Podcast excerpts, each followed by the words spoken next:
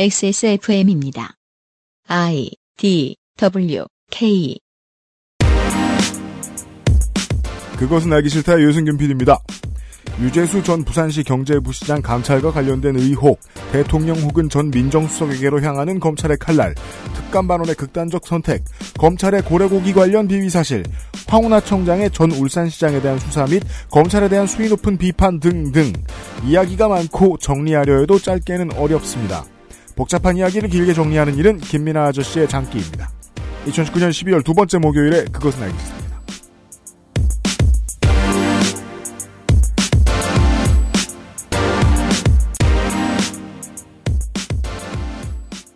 지구상의 청취자 여러분 한 주 동안 안녕하셨습니까? 한치 앞이 잘 안 보이는 한강변에서 인사드립니다. XSFM의 시사교양 프로그램.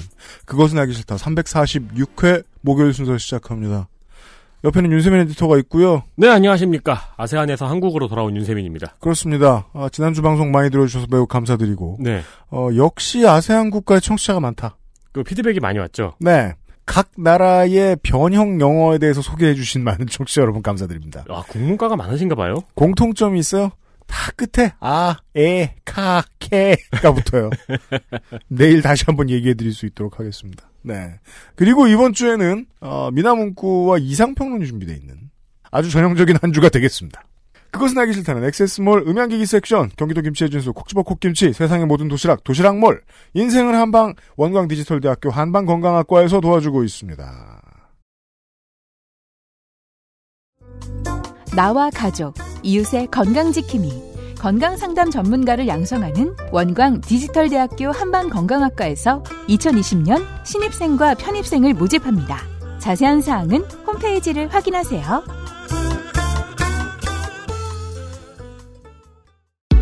Bluetooth, headphone, speaker, Sony, Monster, Wireless.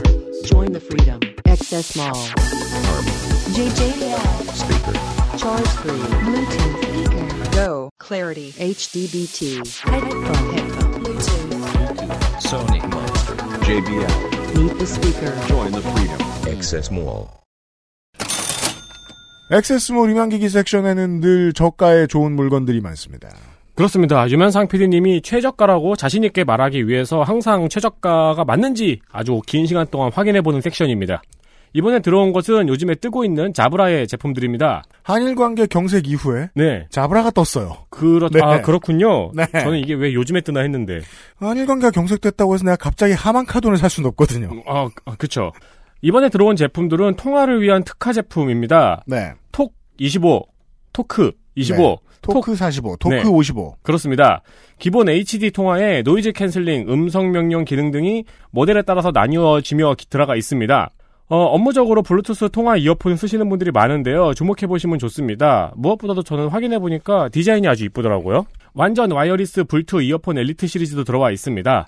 방수, 방진 등 스포츠의 최고의 환경을 제공할 액티브 65T 모델도 있습니다. 액티브 65T가 그 큰 회사의 플래그십 모델들은 사실 가성비상 영 마음에 안 든다라고 생각하는 많은 사람들의 선택을 받았던 물건입니다. 유무선을 동시에 쓸 수 있는 무브 스타일 에디션 헤드폰도 들어 있습니다. 마이크가 달려있지 않아 보이는데 프리미엄급의 통화 음질을 기대할 수 있습니다. 예, 요즘- 평이 좋습니다. 요즘에는 마이크가 보통 눈에 안 보이죠? 네. 네, 구멍 하나 뚫려 있는 마이크니까. 음.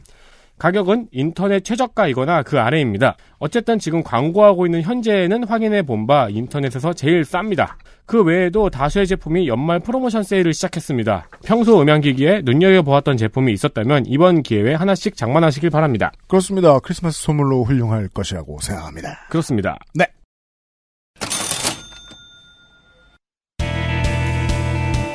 뉴스 roundup History in the making. 기억하시면 좋을 이번 주에 있었던 사건 사고를 좀 정리해 보겠습니다. 대한신당 소속 광주 서구을 천정배 의원이 10일 5.18 민주화운동 전후 헌정질서 파괴 행위자 재산의 국가 기속에 관한 특별법 안을 대표 발의했습니다. 네. 이 법안에서 말하는 헌정질서 파괴자는 5.18 민주화운동에서 작전을 수행했던 대대장급 이상의 지휘관이나 진압을 이유로 서운된 자들입니다. 네. 상당수 있겠지만 전두환이 포함된다를 기억해 주시면 좋겠습니다. 그렇습니다. 대대장급 이상이니까 대통령까지 올라가죠. 네. 네. 아, 그 저기 손흥민 골 보셨어요? 어, 그 얘기가 왜 나와요? 봤어요. 거기 댓글에 누가 한국에서 대대장만 가능한 꼴이라고. 그런 줄 알았는데 네. 네. 손 선생님이 12.12 40주년 기념 법안이라고 할 수 있죠. 네 그러네요. 네, 1979년 그러네요. 행사도 좀 하고 그러지. 1979년 12월 12일부터 1993년 2월 24일까지 권력을 이용한 불법 행위로 취득한 재산으로부터 이 취득한 재산하고요. 이 기간은 무슨 소리냐? 쿠데타 성공부터 노태우 퇴임까지입니다. 요 기간에 이제 쌓은 재산을 국가의 소유로 하는 건데요. 네. 이 재산의 범위가 취득한 재산하고 음. 취득한 재산으로부터 유래한 재산하고 그게 무슨 소리냐? 부동산을 사서 올라간 금액. 취득한 재산으로부터 유래한 재산과 합쳐진 재산까지 거의 전 재산이죠. 네. 국가의 소유로 하는 내용을 포가- 포함하고 있습니다. 예. 법안에서는 이를 수행하기 위한 위원회를 설치하여 4년에서 6년 동안 재산 조사를 할 수 있는 활동을 할 수 있도록 정하고 있습니다. 예를 들어 현재까지 그 전국이 불안한 국가라고 얘기를 할 것 같으면 그런 국가에서도 이런 일들이 생겨요. 그 전에 쿠데타가 있어서 새로운 독재 정권이 들어섰을 때 그걸 물리치고 새로 들어선 쿠데타 독재 정권 이 보통 이런 법안을 잘 씁니다. 네. 자신들이 물리친 세력의 손발을 끊으려는 트랙인 거예요. 네. 근데 손정배 의원이 여기에서 착안해낸 것이 지금은 한국은 쿠데타 전국이 아니지 않습니까? 그저 그 이 역사를 끊어내자 라는 정도의 메시지에 지나지 않습니다. 근데 저는 아주 아주 탁월하다고 봅니다. 특히나 대한신당과 평화당 모두가 이번 회기에 상당히 무게감을 싣고 있는 문제입니다. 5.18 문제를 정리하자. 어, 상줄 사람 상주고 벌 줄 사람 벌 주는 걸 마무리 짓자. 라는 게 호남의 두 정당의 목표였단 말이에요. 이번 회기에. 근데 네. 이번 회기가 끝나가요. 이걸 아직까지 놓지 않고 있고 음, 만약에 이제 다음번 총선에 이런 형태로 살아남을 수 있다면 호남에서 표도 좀 얻고 전국적으로 몇 석 더 얻을 수 있다면 비례대표도 좀 얻고 그러면 계속 될 겁니다. 전두환이 가진 돈을 다 끌어낼 때까지. 아, 이거는 계속해서 평화당과 대한신당이 주도하고 있습니다. 그동안 나왔던 법 중에 제가 보기엔 제일 신박해서 소개를 해드립니다. 네. 네, 도로공사의 톨게이트 수납원들에 대한 이야기를 저희가 몇 번 전해드렸습니다. 네. 이 도로공사의 정규직 전환 방침은 톨게이트 수납원을 세 갈래로 찢어 놓았는데요. 네, 이게 이제 중요한 어, 노조 파괴 공식이죠. 이게 뭐 공사나 공기업이면 안 할 것 같은데 여긴 악랄하게 했다는 겁니다. 네, 저희가 몇 번 말씀드렸지만 다시 한번 간단하게 정리를 해드리면은 첫 번째로 자회사를 통한 정규직 채용, 해피파트너스형 전환이죠. 아, 네, 그렇습니다. 두 번째는 대법원으로부터 정규직 채용 판결을 받은 노동자들을 도로공사 본사 정규직으로 채용하는 건데요. 네, 이때는 수납 업무가 아니고 다른 업무를 부여한 경우입니다. 그렇습니다. 네, 그러니까 자회사가 있으니까 수납 업무는 죽어도 줄 수 없다는 입장이고요. 음, 이때 부여한 업무는 하이패스 단말기 판매, 음. 화장실 청소, 고속도로 배수로 청소 등이었습니다. 그리고 세 번째는 도로공사 소속으로 기존에 하던 수납원 업무를 계속 하게 하라고 주장하고 있는 노동자들입니다. 어, 현재 점거 농성을 하고 있는 노동자들은 이 마지막에 해당하는 분들입니다. 네, 최근에는 이 오체 투지 관련된 이제 포토 뉴스들이 많이 나와가지고 확인을 좀 하셨겠죠. 도로공사는 이렇게 노조의 규모를 조금씩 털어내고 있었는데요. 네, 이 정확한 표현입니다. 노조의 규모를 조금씩 털어냅니다. 이런 방식으로. 최근에는 자회사 소속의 노동자들이 도로공사가 자회사로 전환 과정에서 자신들을 기망했다고 소송을 제기했습니다. 그 내용상 우리를 속인 것과 다름이 없다라는 얘기입니다. 이들의 주장은요, 자회사 이동을 강요했으며, 그랬겠죠. 월급의 30% 인상을 약속했지만 지키지 않았다는 주장입니다. 급여 인상분에 대해서 이런 얘기할 때 가장 재밌는 게 노조 측이 내놓는 오피셜한 문서들 같은 걸 보면 월급 인상 얘기는 보통 없습니다. 음. 예. 그런데 이제 테이블에 들고 나와서 얘기하는 것 중에 그런 게 당연히 있는데 정규직과 이 기존 정규직과 비슷한 저, 저 처우를 해달라. 네. 그러면 이게 경제지에서는 어, 회사의 입장을 통해서 첫 줄로 올라가죠. 네. 이 얘기 하려고 한 것처럼. 이에 도로공사는 자회사 직원들에게 평균 30% 월급 인상을 실시했고 자회사 이동을 강요한 적이 없다고 하면서 자회사 수납원들의 소송이 민주노 민주노총의 도로공사 흔들기라고 주장했습니다. 일단 맞는 말입니다. 민주노총은 도로공사를 흔들어야 되거든요. 네. 우리는 흔들리고 있다. 이렇게 보시면 되겠고 이건 그냥 상식의 선에서 타파가 가능한데 근데 상식까지 동원할 만큼 열심히 봐주는 언론이 적을 뿐이죠. 자회사 이동을 강요한 적이 없는데 선택권이 있을 때 자회사로 왜 갑니까? 네. 라는 질문에 대한 답을 해보라는 거예요. 모든 월급쟁이 여러분. 게다가 그, 이 자회사 관련된 소송 보면은요, 이게 재밌는 게, 당연히 이제 도공의 사장은 이강래 사장으로 나올 거예요. 도공 자회사의 노조가 소송을 걸었잖아요. 우리 이 회사 소속 아니다라고. 음. 그러면 거기에 맞서는 반대측 법인의 대표자 이름이 써 있을 거 아닙니까? 그 재판할 때 보면은. 네. 그 변호사가 이번에 공개했습니다. 거기도 이강래입니다. 자, 이런 질문을 하자고요. 도공이 이강래 그룹은 아니잖아요. 어, 그죠? 강래 그룹은 아니잖아요. 이렇게까지 뻔히 보이는 전략으로 승부를 하는 거는 너무 철면피가 아닌가라는 저는 생각이 들었습니다. 자회사를 해놨는데 공사의 자회사가 있는데 공사의 자회사의 대표도 공사의 대표다. 라는 건 너무 기망적인 게 맞습니다. 요런 구조를 지금 어느 정도까지 공고히 공사를 해놓고 이강래 사장은 이제 어 사퇴합니다. 도로공사에서요. 왜 왜겠습니까? 출마하러 가는 거죠 다시. 아, 그 작년에 국정감사에서 혼나서가 아니고. 네. 아, 올해군요. 네, 다시 지금 사무실 열고 어, 총선 채비하는 것으로 알고 있습니다. 아니, 근데 설마, 그 자회사 대표는 계속 하진 않겠죠?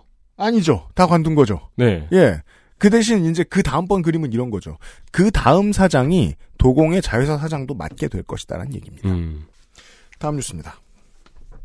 맘카페에서 대규모 분유 사기가 벌어졌습니다. 네.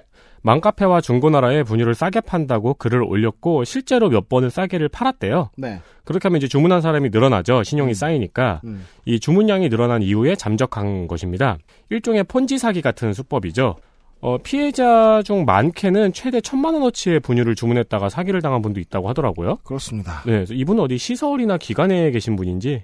분유는 과식하기 어려운 음식이거든요. 아니 근데 왜 그 분유가 많이 필요한 시설이나 기관이 있지 않을까요? 아니 얼마든지 있을 수는 있는데 글쎄 올시다. 왜냐하면 보통 시설이나 기관은 이 외부의 돈을 통해서 아이들을 먹이게 되어 있습니다. 자기들이 벌어와서 하지 않을 거예요. 네. 자기들이 벌어와서 한다고 하더라도 재단이라서 세금적으로 도움을 받는 측면이 상당히 많이 있기 때문에 아이들 먹는 문제는 다 영수증 처리합니다. 그렇죠. 보통 아이들이 먹고 입고 자고 하는 문제들은 투명하게 공개를 해요. 왜냐하면 그게 자기들한테도 유리하니까요. 음.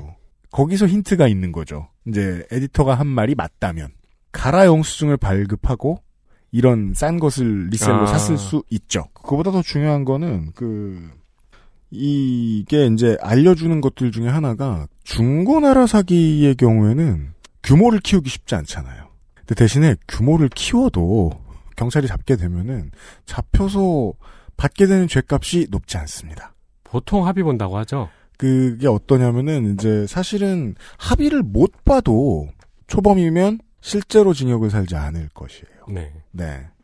실제로 징역을 살아도 제가 아는 한 뭐 6개월에서 1년을 넘기지 않습니다. 네. 그 정도의 리스크를 걸고 이 정도의 사기를 쳤을 때에 남는 게 어느 정도냐 계산을 해보면 모두가 도전할 만한 사기라는 거예요. 언제까지 이렇게 그 언론은 보도하기 좋은 사회 사건이라서 사회부 기자들만 좋아하는 사건으로 계속해서 반복될지 모르겠어요. 아, 맘카페에 대해서 뭐 할 얘기도 길었는데 다음 뉴스가 더 중요할 것 같네요. 네, 다음 뉴스입니다. LSD. 불법이 아니라면 한 번쯤은 해보고 싶은 약물 1위에 빛나는 마약입니다. 이상득이 아닙니다. 하지만 옴진리교의 교주인 마스모토 치조도 이 LSD 중독자였던 사실을 기억하기 바랍니다. 네. 네, 어쨌든 불법입니다. 불법입니다. 네. 네. 하지만 LSD의 명성은 어디 가지 않죠. 그렇기 때문에 홍정욱 저- 전 의원의 딸이 미국 등 해외에서 LSD를 비롯한 마약을 투약하고 이를 민바- 밀반입하려다가 발각된 일이 있었습니다. 그렇습니다. 검찰은 징역 5년, 단기 징역 3년과 추징금 18만 원을 구형을 했어요. 네.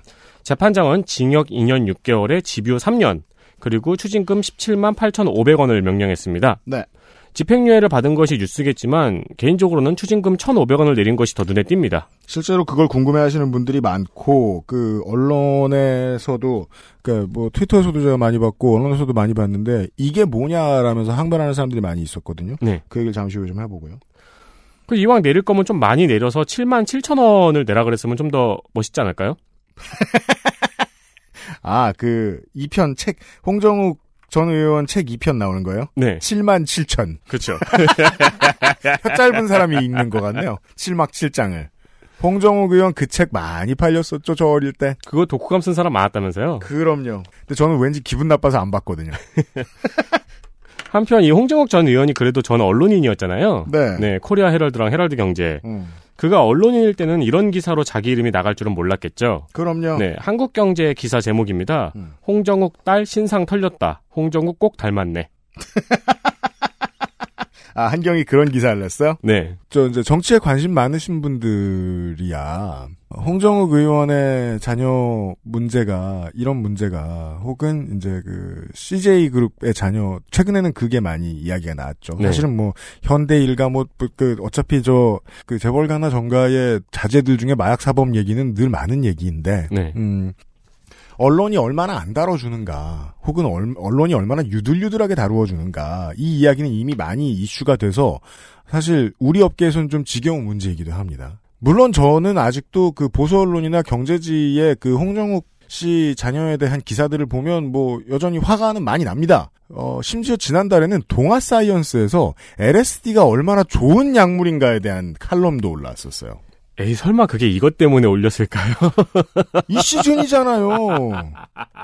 아니 동아 사이언스는 좋은 잡지예요. 네. 칭찬해주고 싶은데 그게 왜 지금이냐고요. 스티브 잡스도 LSD를 칭찬했단다. 어쩌고 저쩌고. 그 근데 이제 다만 뭐 지금 제가 드리는 말씀을 들으시고 뭐 분노가 조절되지는 않으시겠지만 이런 원칙들이 있어요. 그 추징금은 마약 사범에 대한 추징금은 뭐냐면은요. 보통 그가 했던 마약, 그가 했던 게 확실한 마약의 분량만큼 음, 국가는 그걸 뺏어야 되거든요. 네, 근데 이미 해 먹었잖아. 피든지 잡수든지 찔러 넣었잖아. 네, 그래서 한 개 확실한 분량의 현재 소매 가격만큼을 가져가는 거예요. 오 되게 싸네요. 이거 중요합니다. 싸요. 네, 그죠? 최근에는 요즘은 보통 이제 그런 얘기도 많이 합니다. 마리화나 같은 경우에는요. 유통 가격이 너무 싸요. 그죠? 음, 합법인 곳에 갔다가 우리나라에 들어와서 소변 검사를 했다 걸렸어. 음. 그러면은 3회분 했던 것 같다. 그러면은 회당 3,000원, 4,000원 이렇게 해서 추징합니다. 어, 네. 추징금은 그 의미입니다. 그게 그래서 1,500원이 왜 줄었냐? 검찰 측에서 다시 받거나 아니면은 재판장이 다시 본 거예요. 최근 소매가가 얼마냐? 아 시세, 예. 이 친구가 있던 지역에서의 소매가에 맞춰서 계산해서 추징한 거예요. 아, 추징금은 벌금과 다릅니다. 네, 다만 이 가격이다. 그러면 마리화나 카트리지도 있었겠지만 LSD도 한 번 걸린 게 아니라고 저는 예측합니다. LSD가 제일 비싸요. 게다가 종이 형태라고 보고됐고 이 문제에 대해서 논란이 없죠. 블로터예요. 블로터는 회당 제가 제가 아는 게 아닙니다. 그렇지만 네. 뭐 회당 몇만 원 하는 걸로 알고 네, 있어요. 그- 그래서 또 하나 정정할 수 있는 것이 3kg 설이 돌았어요. 아 이걸 누가 시세를 계산을 했군요. 근데 아 시세 계산 안 하고 한 거죠. 왜냐하면 3kg이면요. 네. 이 사람의 성은 홍 씨가 아니라 에스코바입니다. 아, 아. 네, 0.3g, 0.6g 이런 걸로 알고 있어요. 플로터 한 장에 들어가는. 네. 그러면 3kg이면은 아편 전쟁급입니다. 그렇겠네요. 네, 홍정욱 씨의 딸이 나라를 망하게 하려고 영국에서 들어온 거예요. 그렇죠. 네, 이 영국 놈들이 한국을 망하게 하려고. 3kg는 아닙니다. 네. 그리고 유통 목적 분량이 정말로 그렇게 많았으면 벌금이 이렇게까지 안 나올 리가 없습니다. 음, 저는 지금 결국 1심에서 참작된 것은 본인이 했던 것이 네, 대부분인 것 같습니다. 네, 그래서 다시 얘기할 수 있는 거예요. 여기서부터 생각해야 공평할 것 같다는 거죠. 본인이 했던 것에 대한 형벌이 너무 작다라고 봐야 하지 않겠느냐. 음, 예. 왜냐하면 그러면 이 사람이 언론에는 어마어마한 특혜를 받았지만 법정에서는 그렇게 큰 특혜를 받지 않았다는 사실을 다른 판례들을 보면서 알 수 있습니다. 상당히 많은 마약 사범들이 유통 목적으로 걸리는 크게 유통하려는 네. 장사꾼 목적으로 걸리는 게 아니면 보통 집유거든요. 음, 예. 이게 집유의 이유가 뭔지 저는 이해를 못하겠다는 겁니다. 제가 제기하고 싶은 문제는 법의 강도인데 그 법의 강도를 이야기하기 위해서는 마약 관련된 법이 어떻게 적용되느냐를 좀 알아보실 필요가 있습니다. 추징금이 이상한 것이 아닙니다. 추징금은 정당했습니다. 제가 보기에는 벌금이 없거나 적은 게 문제입니다. 그리고 또 하나의 관례 문제인데요. 저는 결국은 그 한국인들 아니라 뭐 전 세계의 많은 사람들이 뉴스에 댓글 달면서 화가 나가지고 사용자에 뭐저 부활하라 이런 얘기 많이 하는데요. 저는 그 사람들의 화를 누그러뜨리기 위해서 제일 좋은 방법은 집행유예의 심리적 상한선을 낮추는 것일 것이라고 생각합니다. 음. 왜냐하면 3년짜리 범죄를 저지른 건 큰 거거든요. 네. 근데 보통 3년 받으면 집유입니다. 그걸 2년이나 1년으로 줄여보는 방식을 써, 써보는 건 어떨까라는 생각이 든다는 겁니다. 네. 문제점은 거기에서 읽힙니다. 뉴스 라운드업을 짧게 진행했습니다. XSFM입니다. 아, 맨날 똑같은 반찬. 흠, 내일 또 뭐 먹지? 걱정 없이 도시락 몰. 세상 많은 도시락을 한눈에 비교하고 베스트 랭킹으로 실패 없는 선택까지. 매일매일 다양한 나를 위한 도시락. 지금 바로 도시락몰과 함께 하세요. 세상의 모든 도시락, 도시락몰. 콕 집어 콕. 깔끔한 맛의 경기도 김치를 만들기 어려울 땐 콕 집어 콕. 오차 없이 지켜지는 절임 과정, 양념 배합, 저온 발효, 숙성. 정부가 보증한 전통 식품 인증 업체예요. 그러니까 김치가 생각날 땐 콕 집어 콕.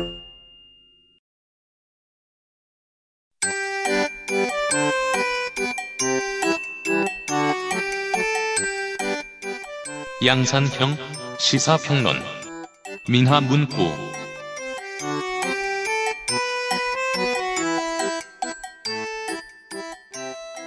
예, 요파 씨 대본을 들여다보고 있던 김민아 시사 아저씨와 이야기를 나눠보겠습니다. 그, 올 여름에 시끌벅적했고 그 이후부터 이제 사람들이 뉴스를 보는 눈이 이렇게 바뀐 측면이 좀 있습니다. 검찰은 무슨 생각을 하는 것인가? 검찰은 왜 그러는 것인가? 물론 이 질문은 훌륭하고 의미가 있습니다. 다만 그렇다고 해서 검찰이 지금 수사하고 있는 사건 무엇인지 모르고 검찰의 의중을 생각할 수는 없습니다. 네. 이 사건이 좀 그런 것 같습니다. 얘기는 많이 나오고 아 지난 여름처럼 단독 단독 단독 단독 뭐 보수론 단독 기사도 엄청 많이 쏟아지고 있는데 이야기의 풀 스토리는 많이 안 나와요. 길게 한번 정리를 해보겠습니다. 제 입장에서 길게고 어, 시사주시 입장에서 가급적 짧게 네. 정리를 해보도록 하겠습니다. 그 한겨레에 하모 기자라고 있습니다. 땡땡영 기자요. 땡어 땡 기자. 네. 예. 그 기자가 네. 어, 우리 윤석열 총장님한테 고발을 당했어요. 네. 그래서 어, 자기가 하고 있던 음. 일요일 라디오 프로그램에서? 하차해 버렸습니다.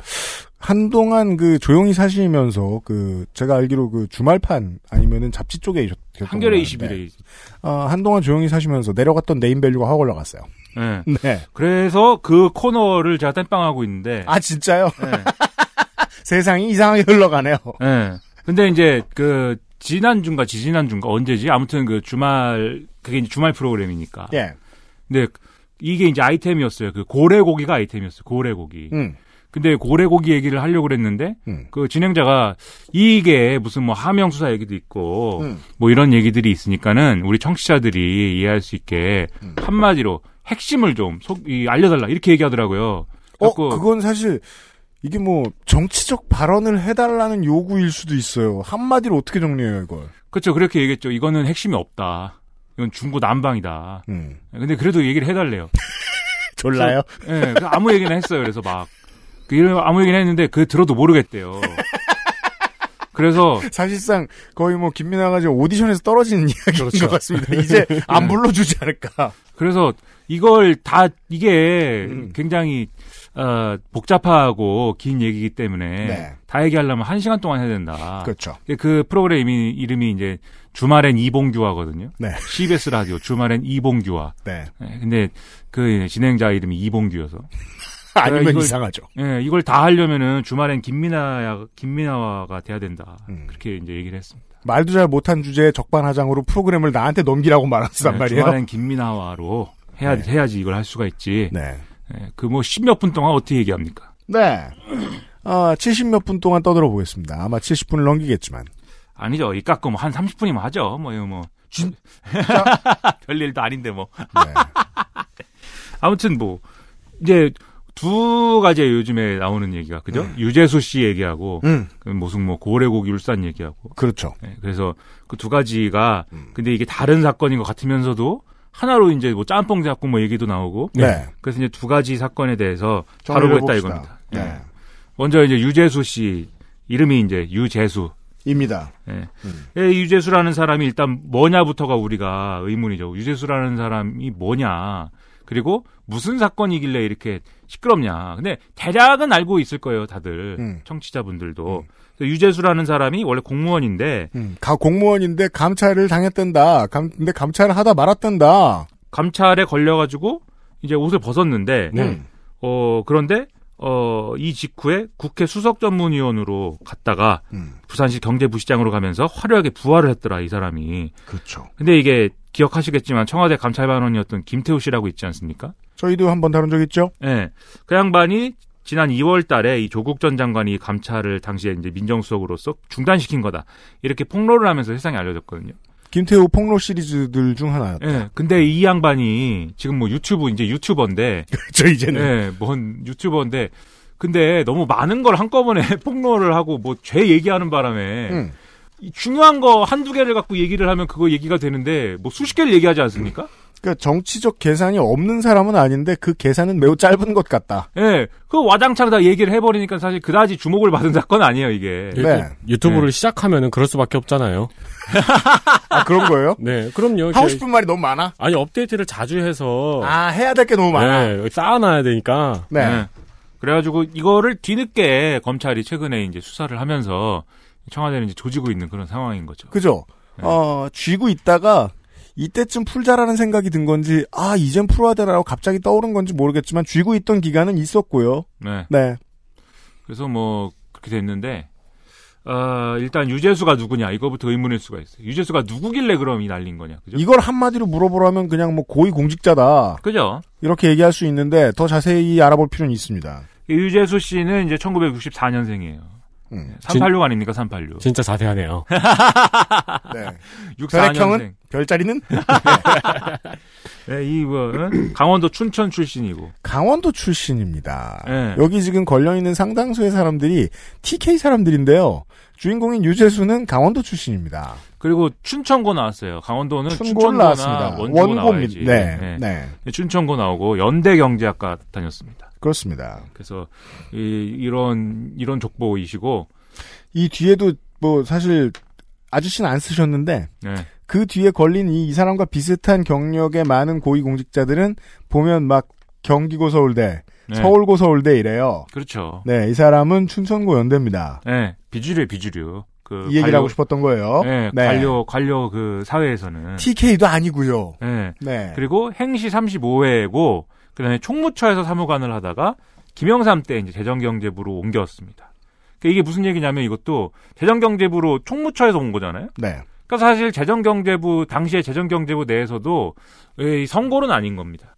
중요한 지적입니다. 네, 이게 뭐 선골이라면 처음부터 재무부든지 경제기획원이든지 이런 데서 이제 시작을 해서 관련 업무를 쭉 타고 올라갔어야지 이게 선골인 거지.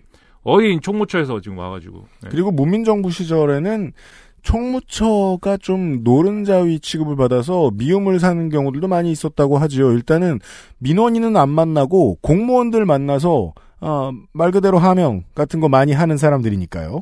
그 다음에 이제 그 이때에 어쨌든 재정경제부로 옮기면서 지난번에 한번 말씀드린 적도 있는데 당시에 재정경제부는 이제 경제기획원이랑 재무부를 합친 데 아닙니까? 그렇습니다. 그러면 경제기획원들이 하는 일- 어, 이- 일이 있고 재무부가 하는 일이 있어요. 음. 재무부가 하는 일을 아, 맡게 됩니다. 유재수 씨는. 예.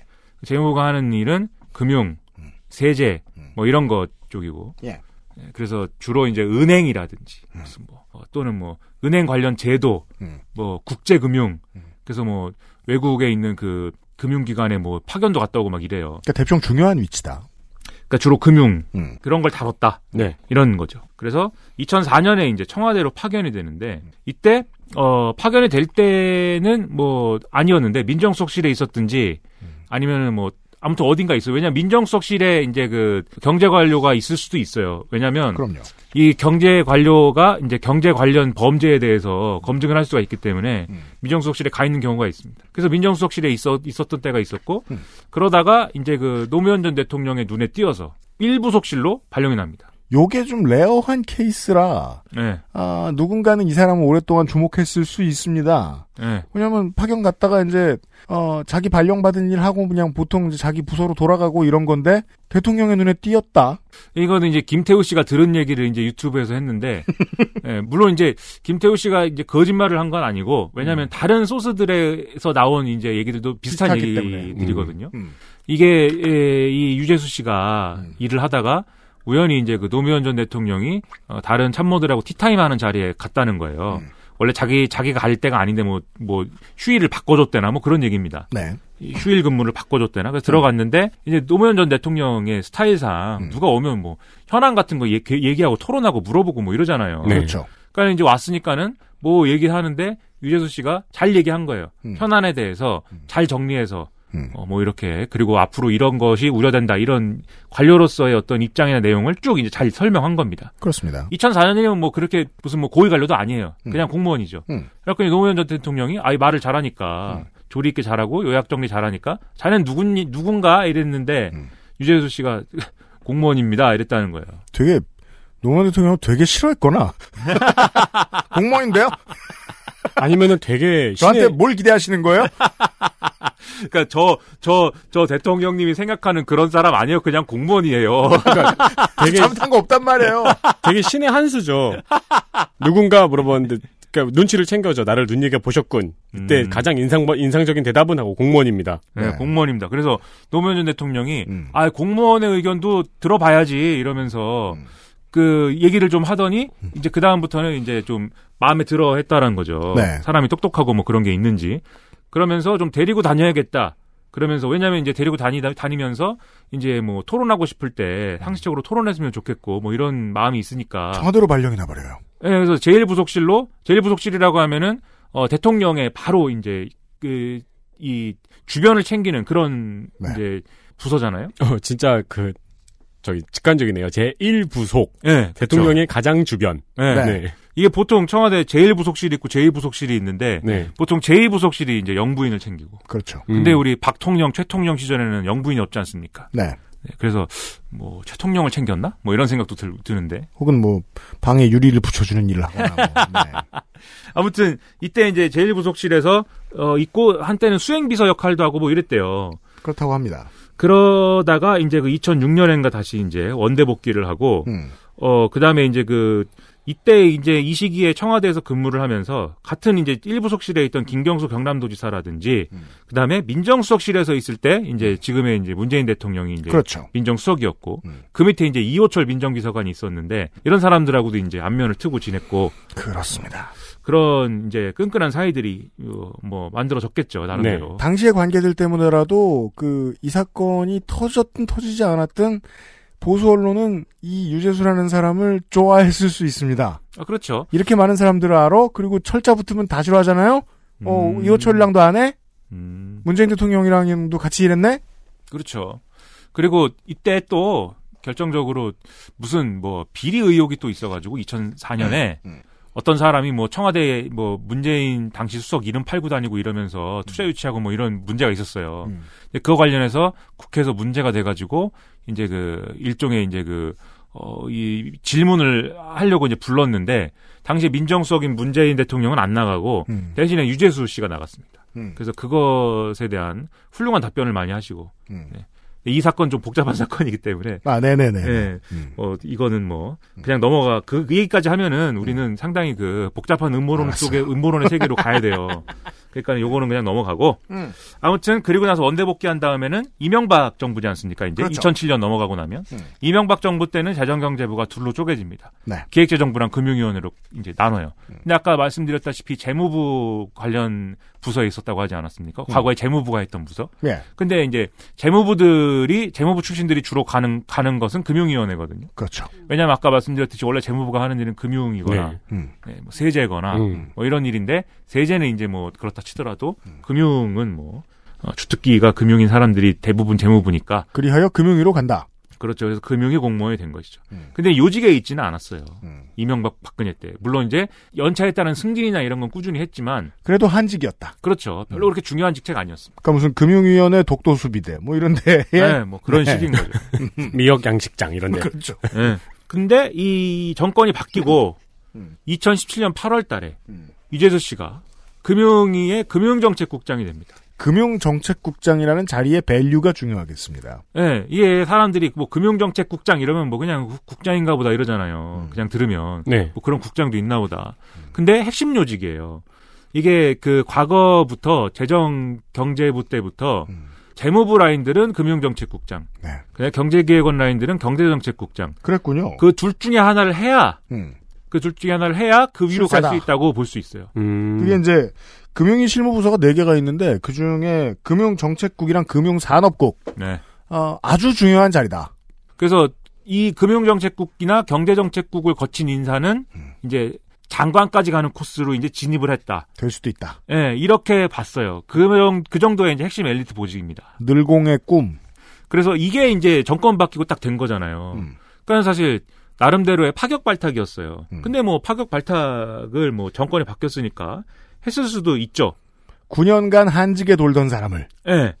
근데 아무튼 이 시기에 이제 이런 인사가 이루어졌고, 그 다음에 이 이후에, 어, 이제 언론 보도나 이런 것들을 종합해 보면 텔레그램으로 음. 윤건영 국정기획, 청와대 국정기획실장, 김경수 경남도지사, 그다음에 청경득 총무비서관실 행정관 이런 사람들하고 금융위 인사 얘기를 이제 많이 한 것으로 이렇게 예, 얘기가 나오고 있습니다. 총무비서관이라 함은 어, 청와대 비서실장 밑에 있는 사람입니다.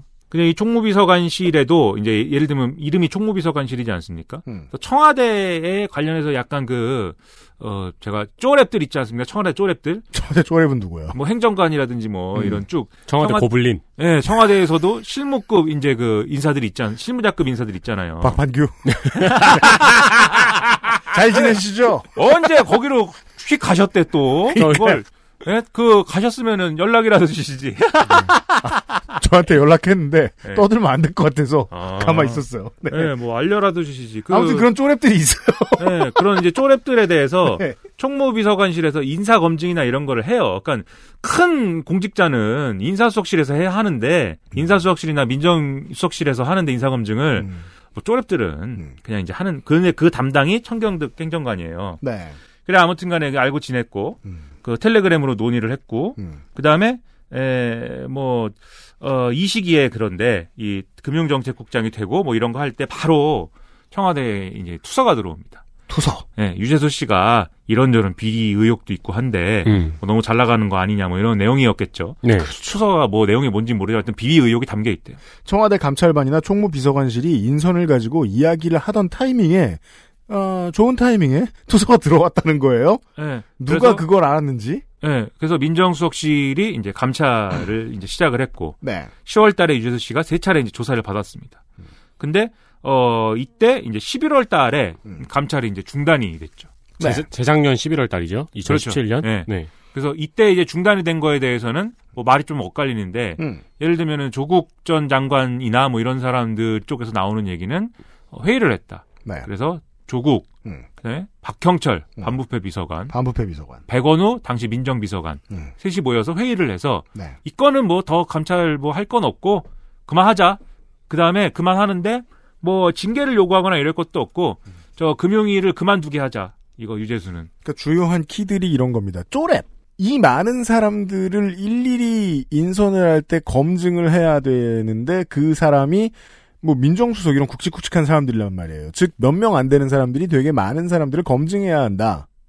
그래서 오랫동안 붙들고 있지 못했을 수도 있다. 뭐 이런 얘기를 하고 싶어 하기도 하죠. 뭐 그래서 셋이 회의를 해서 결정했다. 감찰 중단하기를. 네. 이 친구는 이렇게 뭐 중단하는 걸로 하고 넘어갑시다. 다음 사람 누구? 이런 식으로 얘기했을 것이다. 음. 저 그런 얘기가 하나가 있고 음. 또 하나는 이제 예, 조국 당시 민정수석이 음. 야 이거 전화 너무 많이 오니까 음. 감찰 그만해 이렇게 박형철 반부패 비서관한테 시켰다. 네. 근데 이 두 가지 버전의 얘기가 있어요. 음. 근데 이제 뭐 최근에 나오는 보도는 백원우 당시 민정비서관도 그렇고 박형철 반부패 비서관도 그렇고 검찰에 가서는 뭐 어, 조국 전 장관이 감찰 중단을 지시했다라고 진술했다. 라고 라는. 검찰은 흘렸고 아, 모르겠어요. 이게 이제 가장 어려운 부분이라서 검찰은 흘렸고 언론은 받았었다라고 얘기할 수도 있고 네. 언론이 취재한 바 언론은 그렇다고 전달했다라고 얘기할 수도 있고 이 취재를 어떻게 했을 거냐면 네. 어, 백원우 민정비서관은 아마 본인이 예, 이렇게 언론에 얘기하지 않았을 것 같고 그래서 이거는 검찰이 확인해 준 내용이 맞을 것 같습니다.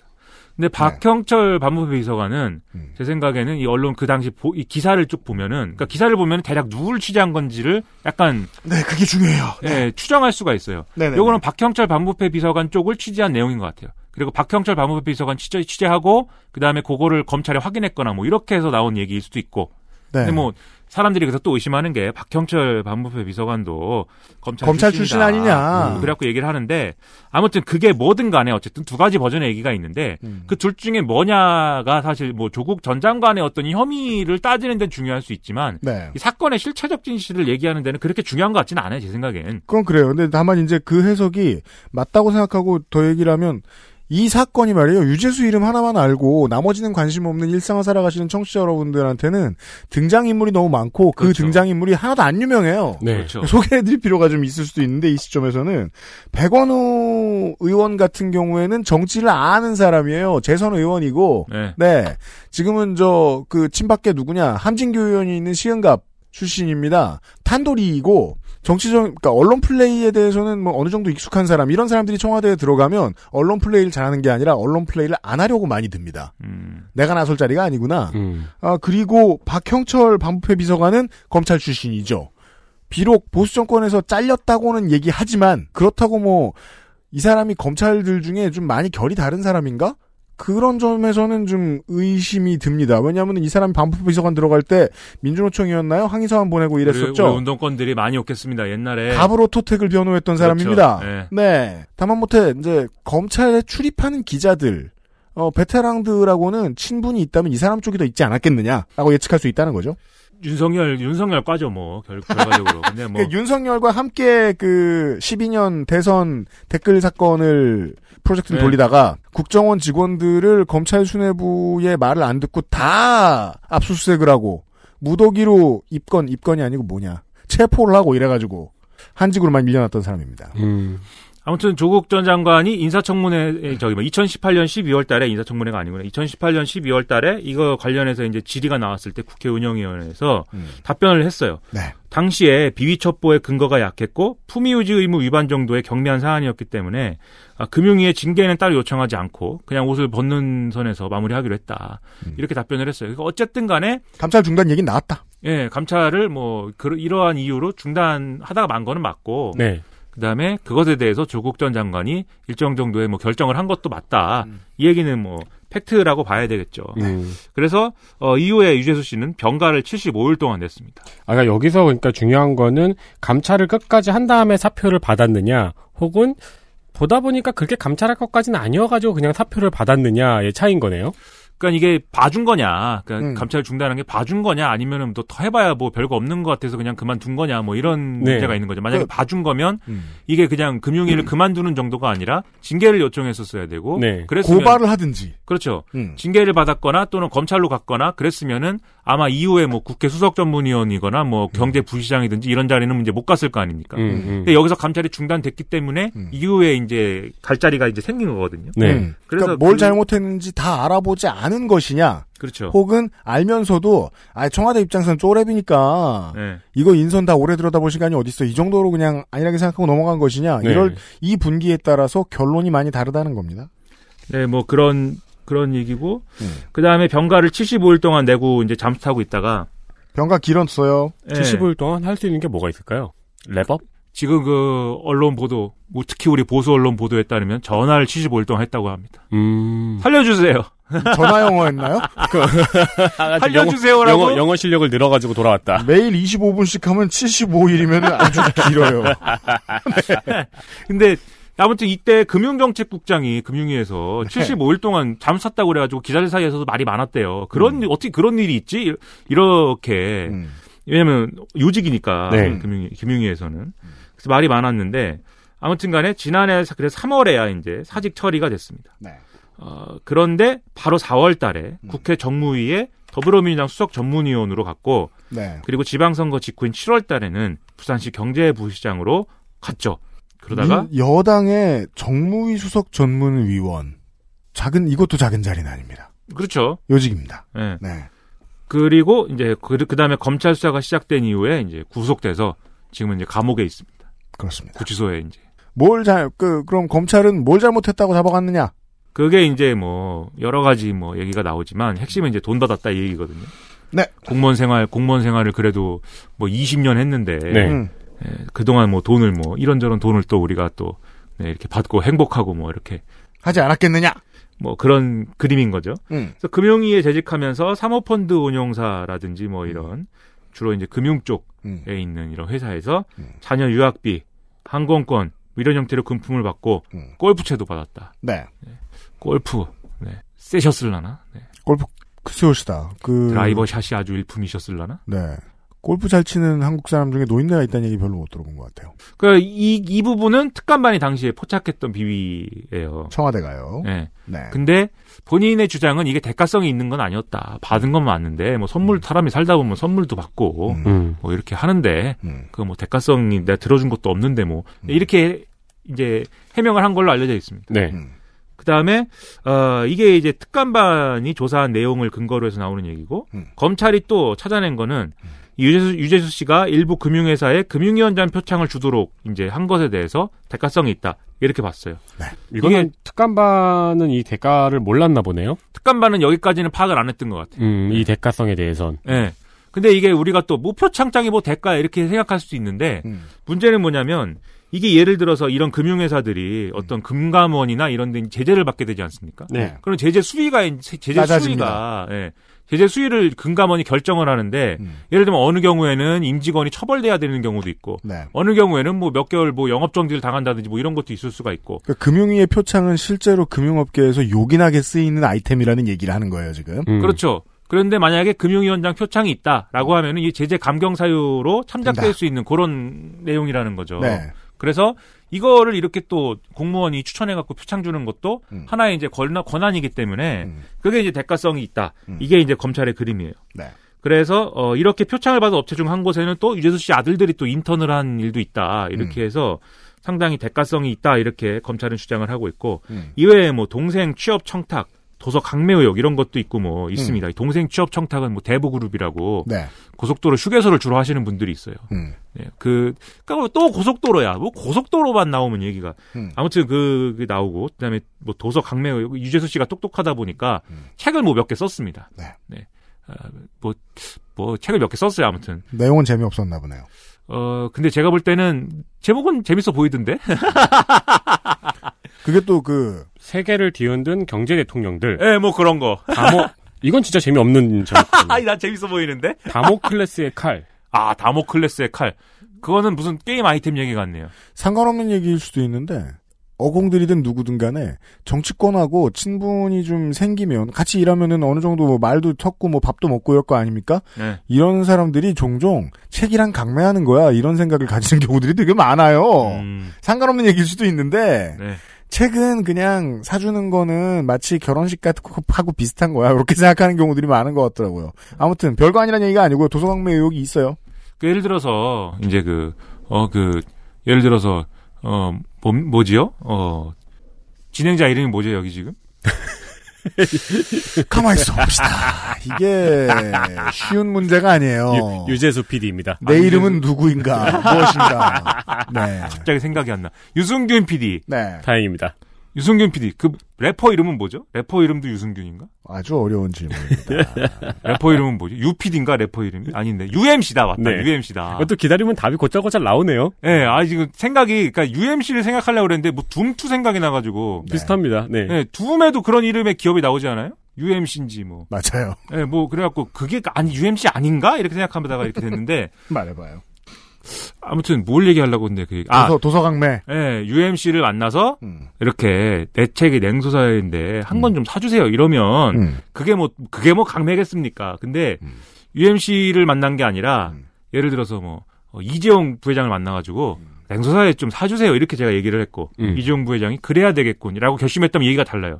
왜냐하면 삼성이 죄 살 거 아닙니까? 네. 냉소사회를 막 네. 다 다 살 거 아닙니까? 삼성 맞아요. 계열사가. 음. 그럼 이제 도서광매 되는 거죠. 음. 근데 아무튼 간에 이런 얘기들인데 검찰은 유재석 씨가 각각 받은 뇌물 액수가 3천만 원은 넘지 않는다 이렇게 봐서 갑자기 팽수 광고 시간에 냉소사회 광고가 나와.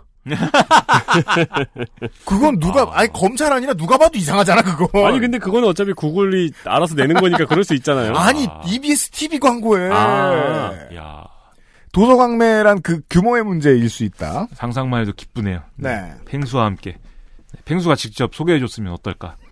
아무튼 그 이게 그렇게 돼가지고 사실 3천만 원을 넘, 넘지 않으면은 뭐 경미한 범죄다라는 게 아니라 3천만 원을 법입니다 법. 네, 법의 삼- 문제입니다. 네, 3천만 원을 넘겼으면 더 큰 죄가 될 수 있었는데 그렇죠. 네, 특가법상의 뇌물수가 적용될 수 있었는데 네. 3천만 원은 넘지 않았기 때문에 아주 심각한 범죄는 아니고 그냥 심각한 범죄인 걸로. 그 특정경제가중처벌법에 들어가는 뇌물은 3천만 원부터입니다. 음. 네. 3천만 원부터 5천만 원 사이, 5천만 원부터 1억 사이 뭐 이렇게 저저 가 그렇죠. 있는데 네. 3천만 원 이하는 없어요. 네. 그래서 다른 법으로 뇌물수를 봐야 돼요. 형법상의 이제 뇌물 뇌물 그거 거시기로 걸었고. 형법으로 갑니다. 네, 그다음 일부 김영 란법 뭐 이런 것도 있습니다. 네. 그래서 아무튼 요런 걸로 이제 구속영장 청구해 가지고 유재수 씨는 구속됐습니다. 네.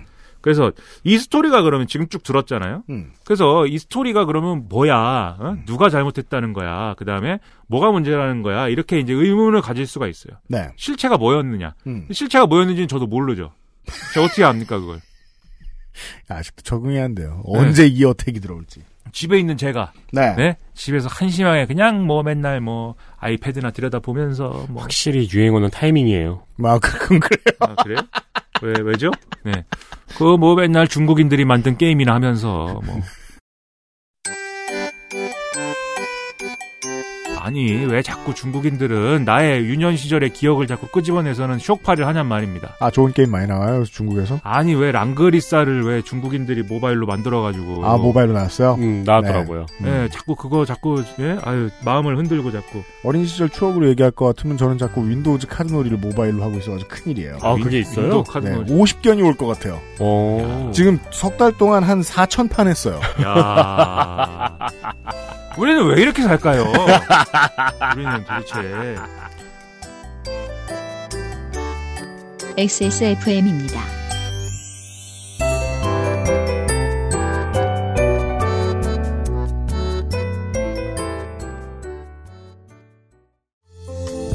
한약과 음식을 다스리는 약선 전문가를 육성합니다. 원광 디지털대학교 한방건강학과에서 2020학년도 신입생, 편입생을 모집합니다. 원서 접수는 2019년 12월 1일부터 2020년 1월 10일 금요일까지. 인생은 한방.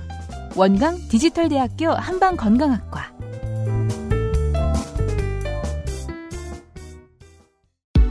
Bluetooth, headphone, Monster, Sony, Zabra, wireless. Join the freedom. Access Mall.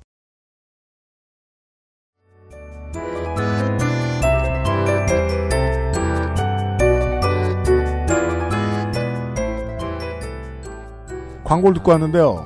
아 그래요? 어, 네, 미나문구 시간인데요. 그래요. 그 김영란법 소급 적용하면은 골프 클럽 아니라 뭘 받았어도 뭐 웬만하면 걸릴 수 있어요. 그리고 좀, 좀 전에 말씀드렸다시피 그 금융위가 주는 표창장이란 힘이 있는 것, 데미지를 적게 줄 수 있는 아 핵심 아이템이네요, 사실. 네. 아 이런 데에 관여를 했을 수도 있다. 차용의 부적 같은 건가 보죠? 이런 네. 이런 네 이런 이런 케이스들을 보면 뭐 벌을 받을 수도 있겠고 수사의 대상이 될 수도 있겠죠. 그쵸. 그럼에도 불구하고 김민아 씨는 뭐 뭐라고 말합니까? 모르겠다고요. 뭘 모르겠다고? 이런 일들은 있을 수 있는데 이게 뭐가 그렇게 대단한 문제냐? 네. 그리고 뭐 그 감찰을 뭐 중단을 시키고 뭐 그다음에 왜 유재수는 부활했고 뭐 이런 거 있잖아요. 그런 음. 내용들을 세세하게 모르겠다 이겁니다. 제가 뭐 음. 그걸 뭐 알 수 있는 위치도 아니고. 그리하여 추측을 해야겠습니다. 그렇죠. 저는 대개 이제 집에서 추측만 하니까 대개. 네. 그래서 이게 뉴스를 보면서 늘 궁금했던 게, 네. 그러니까 이게 왜 정권의 위기까지 오느냐. 네, 그렇죠. 네. 그 대략 제 생각은 이런 겁니다. 유재수 씨가 금융정책국장이 됐잖아요. 음. 근데 이거는 제가 볼 때는 어, 어, 그냥 뭐 예를 들면 순서가 자기 차례가 돌아와서 된 건 아니거든요. 그런 저는- 자리가 아닌, 아닌가 보죠? 그러니까는- 이제까지 한직을 돌았단 말이에요. 그렇죠. 음. 그냥 뭐 될, 될 만해서 된 게 아니에요. 즉, 꽂은 겁니다. 네. 유재수 씨를 음. 휙휙 잡아 당긴 거예요. 근데 전략적 인사입니다. 그렇죠. 근데 저는 그럴 수 있다고 보는 게 정권이 바뀌었지 않습니까? 네. 그리고 정권이 바뀌었으면 지금 관료들이 뭐 아무리 뭐 영혼이 없는 공무원이라고 해도 그 요직에 있는 사람들이 다 전 정권 사람들인데 자유한국당 정권이 들어서면요. 좋은 점이 자유한국당 입장에서 참 좋은 점이 인선의 폭이 너무 넓어요. 네. 특히나 고위공직자의 경우에는 그동안 쭉 올라오던 사람들 데리고 와서 그냥 하던 일을 시켜도 자기들 정권의 입맛에 안 맞을 가능성이 훨씬 낮아요. 그래서 이제 민주, 민주당 정권이 들어왔을 때에 반대로 펼쳐진다는 거죠. 어, 똑같은 고위공직자를 써도 우리 말은 안 들을 것 같다. 그러면 김연아 씨가 말해준 대로 갑자기 확 올라오는 인선이 필요할 수 있어요.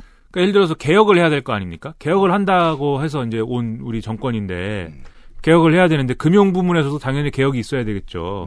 뭐 얘기가 있습니다. 뭐 금융 소비자 보호 뭐 어쩌고 저쩌고 뭐 이런 내용들이 쭉 있는데 음. 그런 개혁을 하려면 대통령 혼자 할 수 있습니까? 아니면은 뭐 경제부총리 하나 바꾸면 뭐 다 되나요? 뭐 그렇지 않거든요.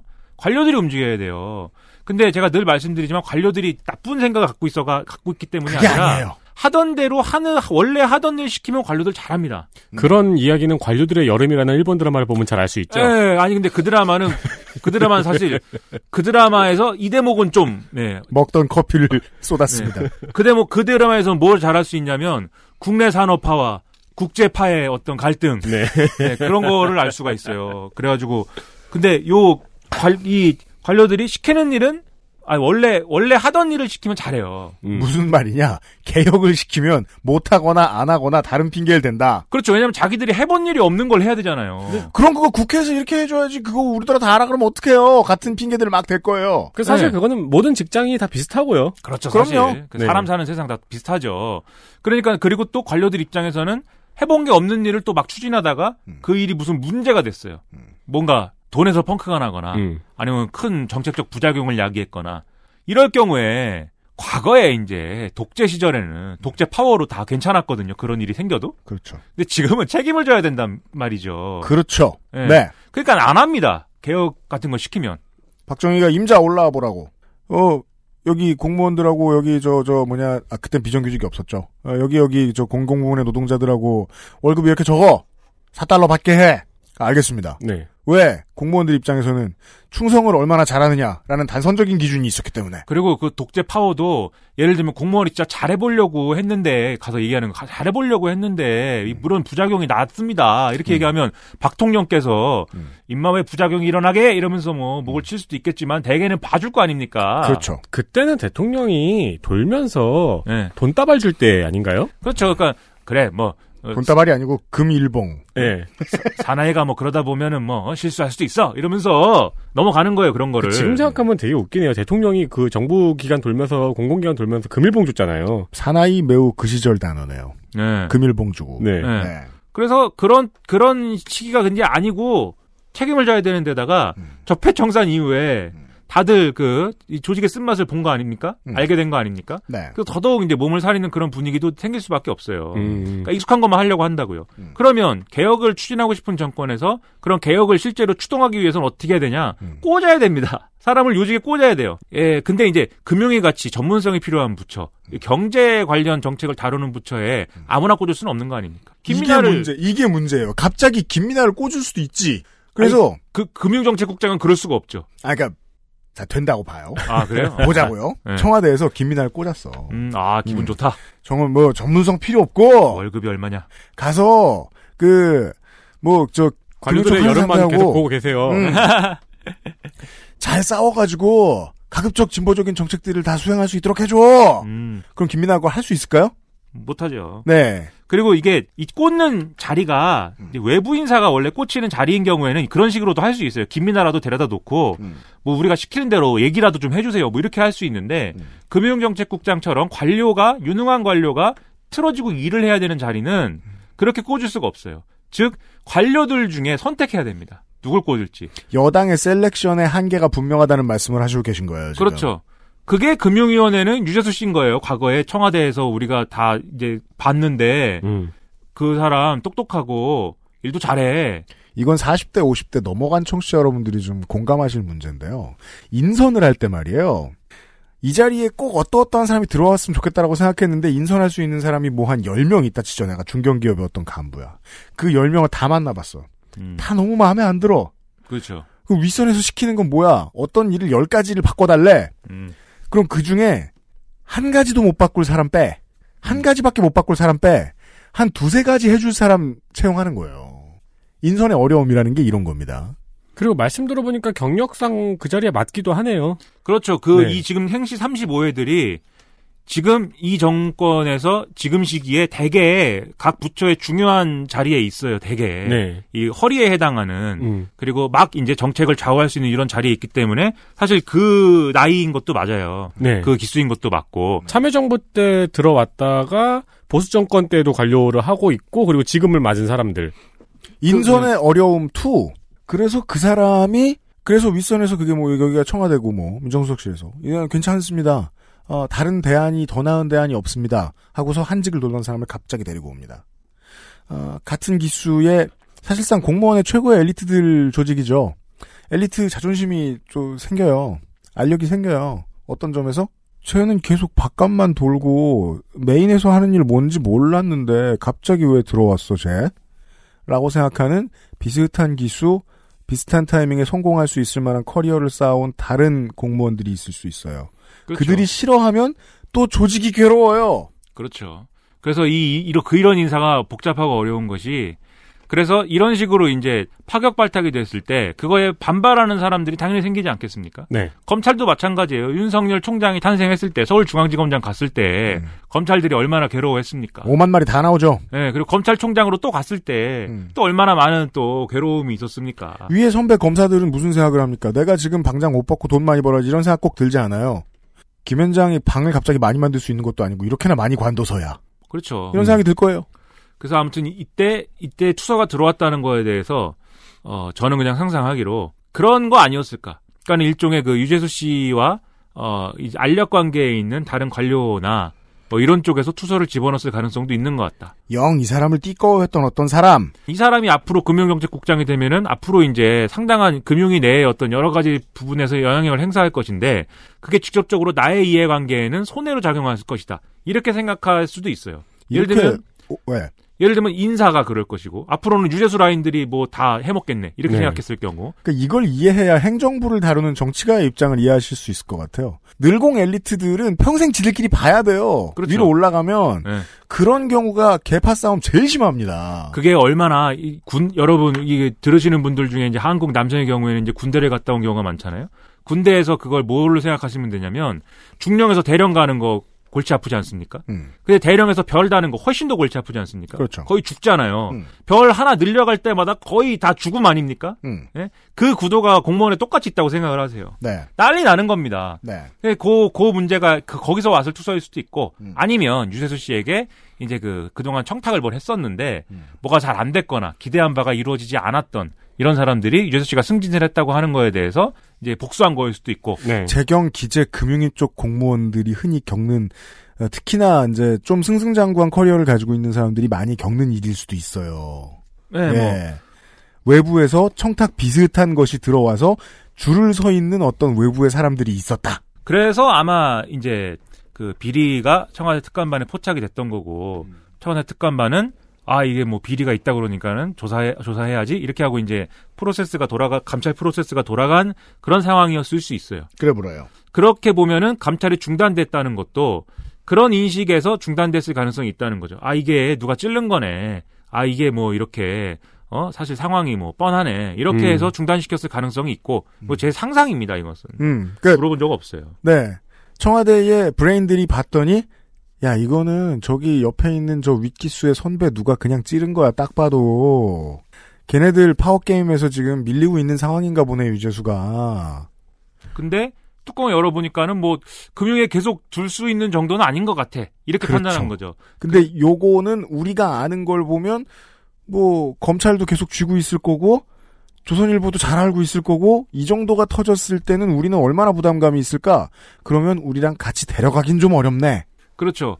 그런데 또 그렇다고 이 건으로 이제 유재수 씨의 공직 인생을 이제 이걸로 마무리해 주 끝내 끝내 버리기에는 우리가 아, 그래도 우리가 나름대로 요직에 앉혔던 인사고 또 하나 사람이 하는 정치. 예. 그래서 지금 우리가 유재수를 검찰에 고발을 막 해버려. 우리가 깨끗한 척 하려고. 그러면 쟤는 우리한테 무슨 엿을 돌려 쳐줄 수 있을까? 그렇기도 하고 공무원들이 어떤 생각을 하겠어요. 그렇죠. 이 정권이 그 힘을 버리네. 실어준다고, 예, 힘을 실어준다고 해서 요직을 맡으면은 바로 팽당하는구만. 바로 뭐 나오면. 음. 이게 자세히 들으시는 분들은 좀 숨막히시지 않나요? 근데 이게 사람 사는 세상이에요. 예, 그렇죠. 뭐 네. 이런 이런 세상에 우리가 태어났는데 어떡 합니까? 아무튼간에 그런 이제 문제들이 있기 때문에 그러면 이제 유재수 씨는 이제 아웃은 아웃인데 그대로 공직 인생 퇴결시킬 수는 없다.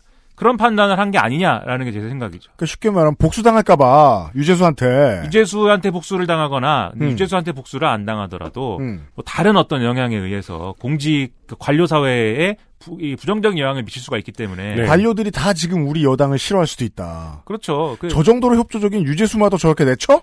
이게 관료가 왜 중요하냐면 이런 그 우리가 이 사회에 대해서 그리고 이 사회를 움직이는 거에 대해서 관료만큼 예민하고 관료만큼 관심을 갖고 있는 집단이 없어요. 그래서 선거를 하지 않습니까? 선거를 할 때 사실 유권자의 표심이 가장 중요하지만 이 표심에 영향을 미치는 요인들이 요인들을 만들어내는 예, 집단은 이 상층 고공 정치 말고 지역에서 예를 들면 그런 집단이 뭐냐라고 했을 때는 제가 볼 때는 가장 위력적인 공무원 집단이에요. 공무원 집단은 잘 알잖아요. 옆에서 예를 들면 우리 시장님 또는 우리 시장님이 행한 정책, 음. 우리 시장님이 했던 뭐 인사 이런 것들을 다 알고 자기들끼리 다 공유하잖아요. 그걸 토대로 해서 자- 나름대로 자기들의 이제 의견을 어, 지역 사회에 전파하거든요. 공무원도 다 집에 가면 다 처자식이 있고 남편과 자식이 있고 다 친구들 있고 다 있잖아요. 네. 그러다 보니까 거기서 이제 나- 만들어지는 여론이라는 게 또 있어요. 현재 정부가 그건 어떤 정부 민주당 아니라 다른 뭐야도 좋습니다. 현재 정부가 관료를 두려워해야 하는 이유입니다. 그래서 관료를 잘 다뤄야 돼요. 그러니까 이렇게 되는 거예요. 뭐를 잘못해서 내쳐야 되는 사람을 내칠 수 없다는 이유로 보은을 해줄 필요가 생길 수 있다는 거예요. 그렇죠. 그래서 사실 국회 수석 전문위원은 국회 수석 전문위원이라는 거는 국회에서 예를 들면 어떤 그 정책을 다룰 때 국회의원들이 다 잘 모르니까 그러면 이제 보좌진이 뭐 커버하기도 하지만 네. 사실 국회의원실에 뭐 보좌진도 뭐 그렇게 전문가들이 모여 있는 뭐 그런 데는 아니기 때문에 네. 그렇죠. 여러 가지로 다른 이제 사람들하고 협업을 해야 됩니다. 그러려면 전문위원이 필요합니다. 국회에 있는 다른 뭐 입법조사처나 이런 데하고도 얘기를 하지만 음. 자기 당 자기 소속 당에 있는 또 전문가들 집단이 또 있어요. 이것도 중요합니다. 그게 수석 전문위원이거든요. 네. 그러니까 당의 당론을 어, 현재 세상에 맞게 고급스럽게 번- 번역해서 내놔주는 사람. 네, 그런 네. 사람들이 있단 말이죠. 음. 근데 거기로 보냈어요, 이제 유재수 씨를. 중요한 자리예요. 그렇죠. 보통 거기 가면 공천 잘 받아요. 뭐 그러 그렇게 바라볼 수 있는 가능성이 생기죠. 정치권으로 이제 진출할 수 있는. 근데 이게 금융경제국장은 2급 상장이고 2급이라고 보고 음.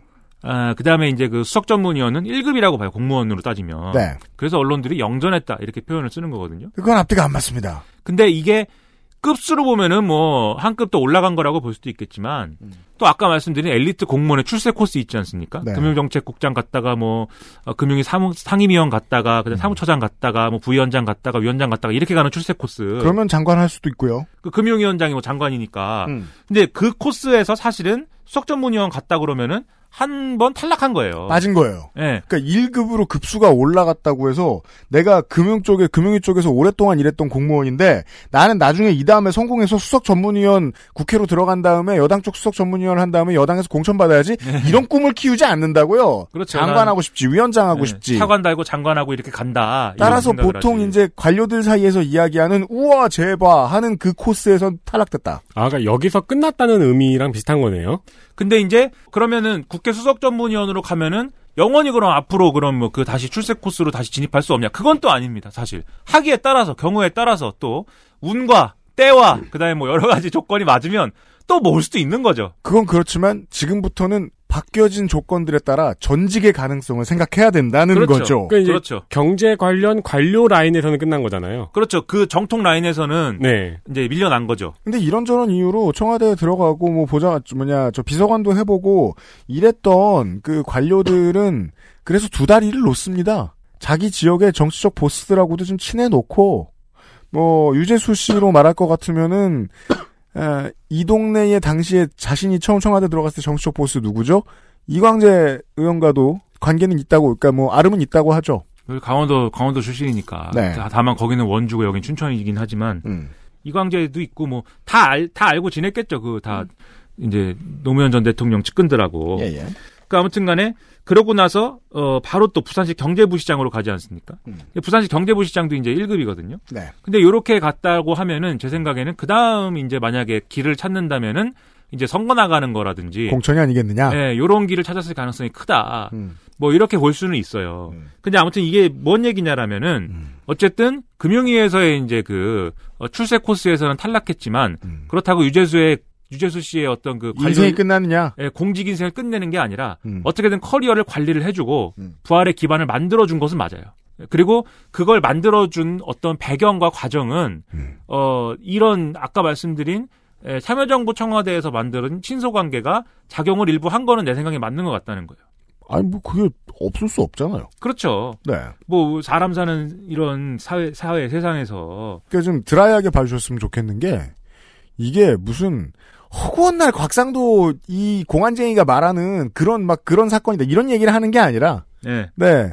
어, 낮은 온도로 보고 계십니다, 지금. 김민아 아저씨는. 네. 저는 뭐 생각이 없으니까요. 그렇게 뭐 복- 복잡하게 이걸 뭐 별 생각이 없고 그러면요. 네. 그래서 이런 이런 이제 이- 이게 왜 그런 생각이 드냐면 예를 들어서 유재수 씨가 너무 마음에 들어서 오거돈 부산시장이 뭐 땡겨갔다든지 음. 또는 조국 전 장관이 조국 민정수석 할때 유재수 씨를 너무 잘 알아가지고 봐줬다든지 이런 게 아니거든요. 그게 중요해요. 예, 조국 그 두 가지가 아니라는 거예요. 예, 조국 전 장관은 유재수 씨를 잘 몰라요.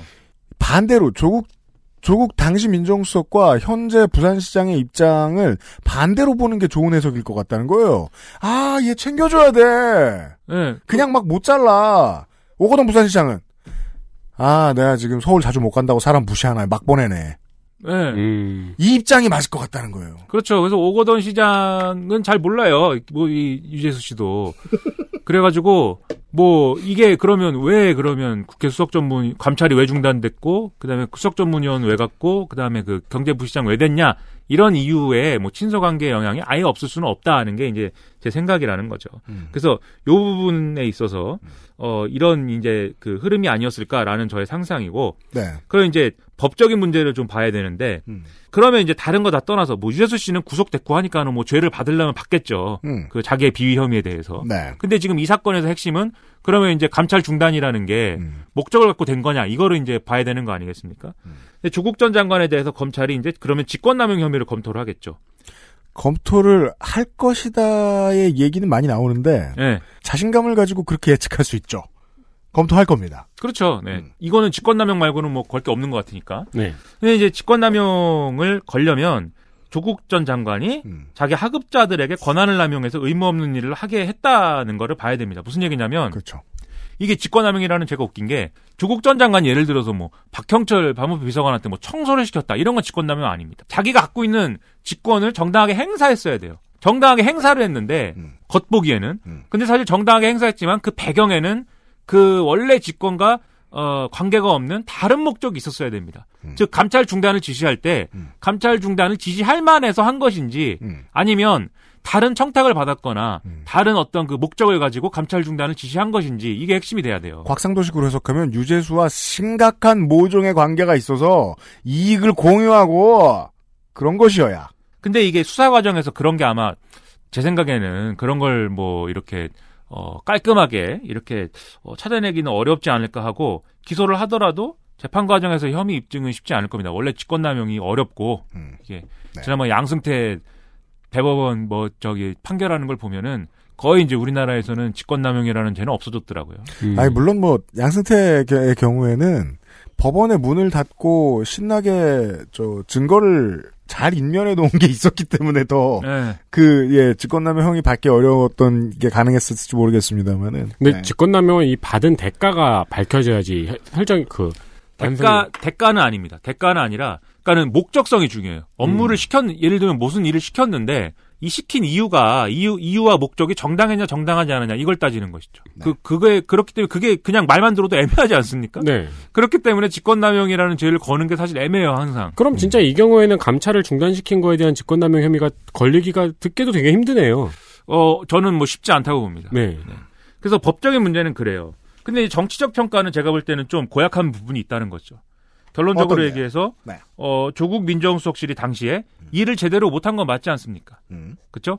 유재수 씨를 뭐 그냥 감찰 중단하고 옷을 벗게 만든 거에 대해서 그 정도에 그쳤고 네. 그다음에 이후에 어쨌든 유재수 씨가 공직을 그런 식으로 이제 어, 이어간 거에 대해서는 본인의 이제 비위 저- 본인이 저지른 비위에 비춰봤을 때는 음. 어, 감찰을 확실하게 못 해낸 건 맞는 거잖아요. 음. 그래서 그거에 대해서 뭐 법적 책임을 져야 된다 이런 게 아니라 그 문제가 만들어내는 고약한 정치적 맥락이 있다는 거죠. 우리가 감찰을 제대로 하지 못한 이유에 대해서 좀 전에 추측은 했습니다만 그것과 무관하게 못한 결과는 있다. 그렇죠. 그리고 그 결과가 얘를 못한 게뭐 능력이 없어서라든지 인력이 부족해서라든지 이게 어떤 어 뭐 뭐 잠시 판단을 잘못해서 실수를 했다든지 그런 게 아니라 자기들끼리 친한 어떤 그 이 정권에 아는 사람들끼리 친한 관계가 영향을 미쳤다라는 스토리가 되면 그건 정치적으로 고약한 얘기가 된다는 거죠. 네. 그래서 이게 지금 문제입니다.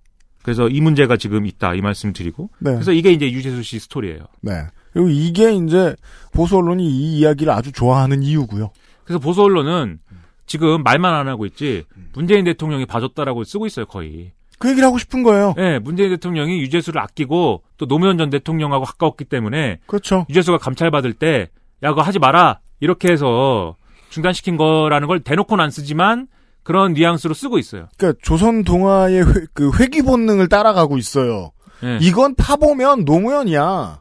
네. 근데 제 생각에는 이, 이, 그럴, 그럴 사이즈가 아니라고 보고 이 사건의 내용은, 그러니까는 말- 방금 말씀드렸듯이 다 아는 사이여서 벌어진 일일 수는 있지만 문재인 대통령이 찍어서 유재수는 봐줘라 이렇게 했을 가능성은 좀 크지 않다고 봅니다. 전 그래서 이게 재밌어요. 그 감이 안 되는 사건인데 일반 대중이 보기에는 맥락을 파악하기가 쉽지 않고 모르는 이름이 많이 나오고 이야기가 많이 복잡해요. 네. 그래서 게이트라는 이름을 붙였을 때 말싸움 나기도 어려워요. 게이트인가 보다. 하기 좀 좋아요. 음. 게이트는 뭐, 네. 게이트? 볼. 게이트 볼. 게이트 볼. 네. 네. 제가 사쿠라 게이트 원고 쓰랬더니 거부하고 요걸로 왔어요. 음. 아, 그래요? 사쿠라 게이트 쓰라 그랬어요? 제가 어제 네 가지 얘기했 왜 큰 소리를 지르죠, 제가? 뭐 게이트. 대단한 기대를 했다고. 사쿠라 게이트 아니면은 네. 또 몇 가지 제가 다 드렸잖아요. 근데 이거 골랐잖아. 아, 그렇구나. 네. 기억이 잘안 벚꽃이라고 나요. 걸 그랬나? 예, 알겠습니다. 술도 안 먹는데 왜 바로 어제 일도 기억이 안 나고. 음. 어젠가 그게? 어제인지 오늘인지 제가 웃은 이유는 자신이 없어서 그렇습니다. 저렇게 자신 없는 눈으로 물어보니까 나도 자신이 없어지잖아. 어제 얘기했어, 우리. 상호간에 그 허술하면서 노련하네요. 뭐 누가요?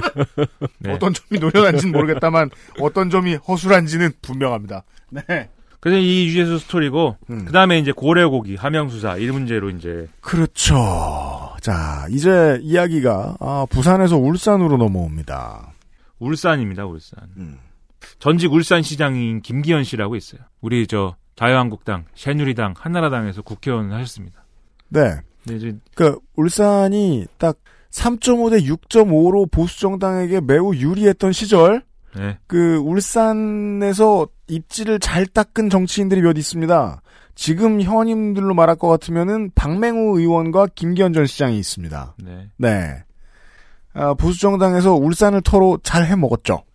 그리고 이제 그, 어, 지난번에 예, 낙선을 했죠. 김기현 시장이. 원래 또 하려고 그랬는데. 민주당이 처음으로 들어왔죠. 예. 울산에. 송철호 시장이 이제 된 건데. 네. 송철호 시장 하면 저도 할 말 많은 사람입니다. 그래요? 왜요? 예, 옛날에 송철호, 송철호 변호사 때문에 힘들었어요. 그래요? 예, 민주노동당에 공천 신청하고 이래가지고. 그 이게 그 맞아요. 저희가 저 그때 뭐냐 우리끼리 싸우고, 그, 지선 때 말씀드렸는데 난리 났었어요. 어 8전 8패를 할 이유가 있긴 있었어요. 예, 어 나름 그 8절 불굴이긴 한데 예. 왜 이렇게 선거를 좋아해? 근데 중요한 건 계속 선거에 나오실 필요까지는 있었겠느냐. 그러니까요. 왜 이렇게 선거를 좋아하고. 네. 그, 우리 진보들한테 왜 그래? 그게 이제 또 그 울산의 중도 정치인들의 골치 아픈 지점이죠. 이건 좀 다른 얘기인데요.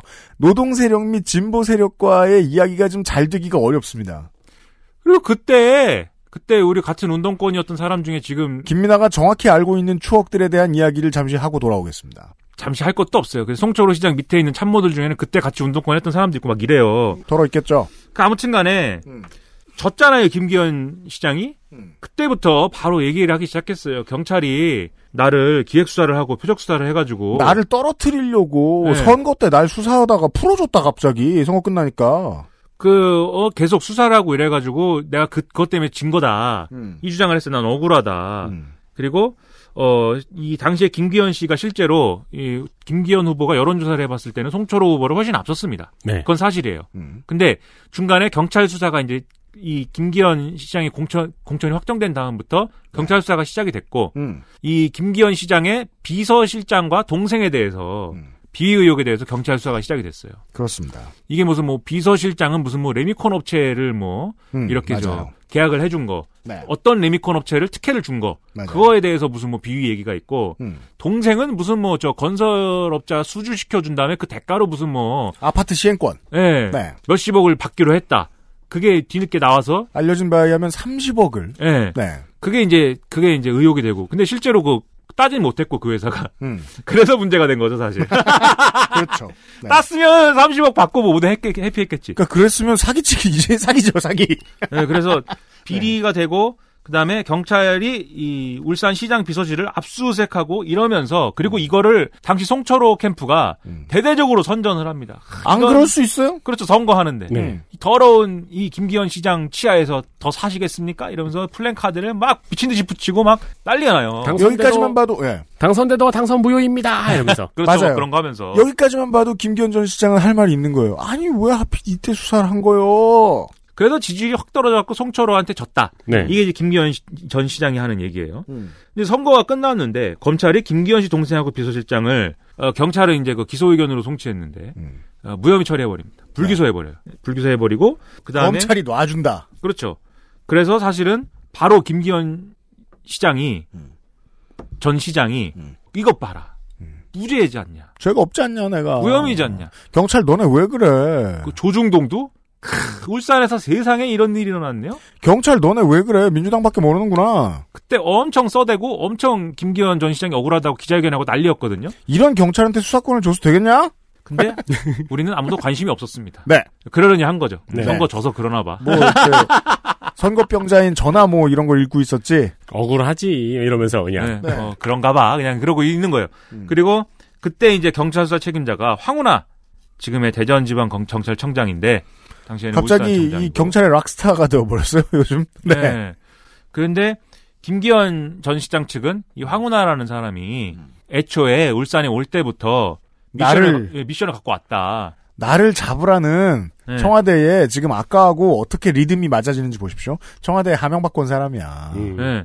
그래서 이 고발해버려요, 황운하 청장을. 라고 주장합니다 김기현은. 예. 네. 황운하 청장 고발해버렸고, 검찰은 이 수사를 뭐 세워라 내워라 하다가, 한 1년간 그냥 세워라 내워라 하다가, 최근에야 또 다시 본격 수사에 울산지검에 있던 거를 서울중앙지검으로 휘끌어 올리면서 네. 본격 수사에 나서면서 상황이 이제 이렇게 됐습니다. 근데 이제 검찰은 우리가 이제 왜 이제 와서 수사하냐 이거에 대해서 나름대로 뭐 얘기를 해요. 우리가 이걸 수사를 하려고 그 당시 이제 경찰의 어떤 여러 가지 기록이나 고발 당했으니까 황운하가 그런 것들을 내놓으라고 그랬는데 경찰이 그동안 안 줬다. 그래서 뒤늦게 얼마 전에 줘서 우리가 그 자료를 보니까 아 이거는 수사를 안 하면 안 되네 이렇게 생각을 해서 어, 위대한 우리 수사의 최고봉인 서울중앙지검에다가 딱 집어넣었다. 그러니까 두 가지죠. 경찰은 황운하는 잘못했고 예. 경찰은 제 식구를 감쌌다 그동안 이런 얘기를 바깥에 대고 막 합니다. 검경이 바깥에 대고 막 정치적인 메시지를 내놓습니다. 서로에 대한.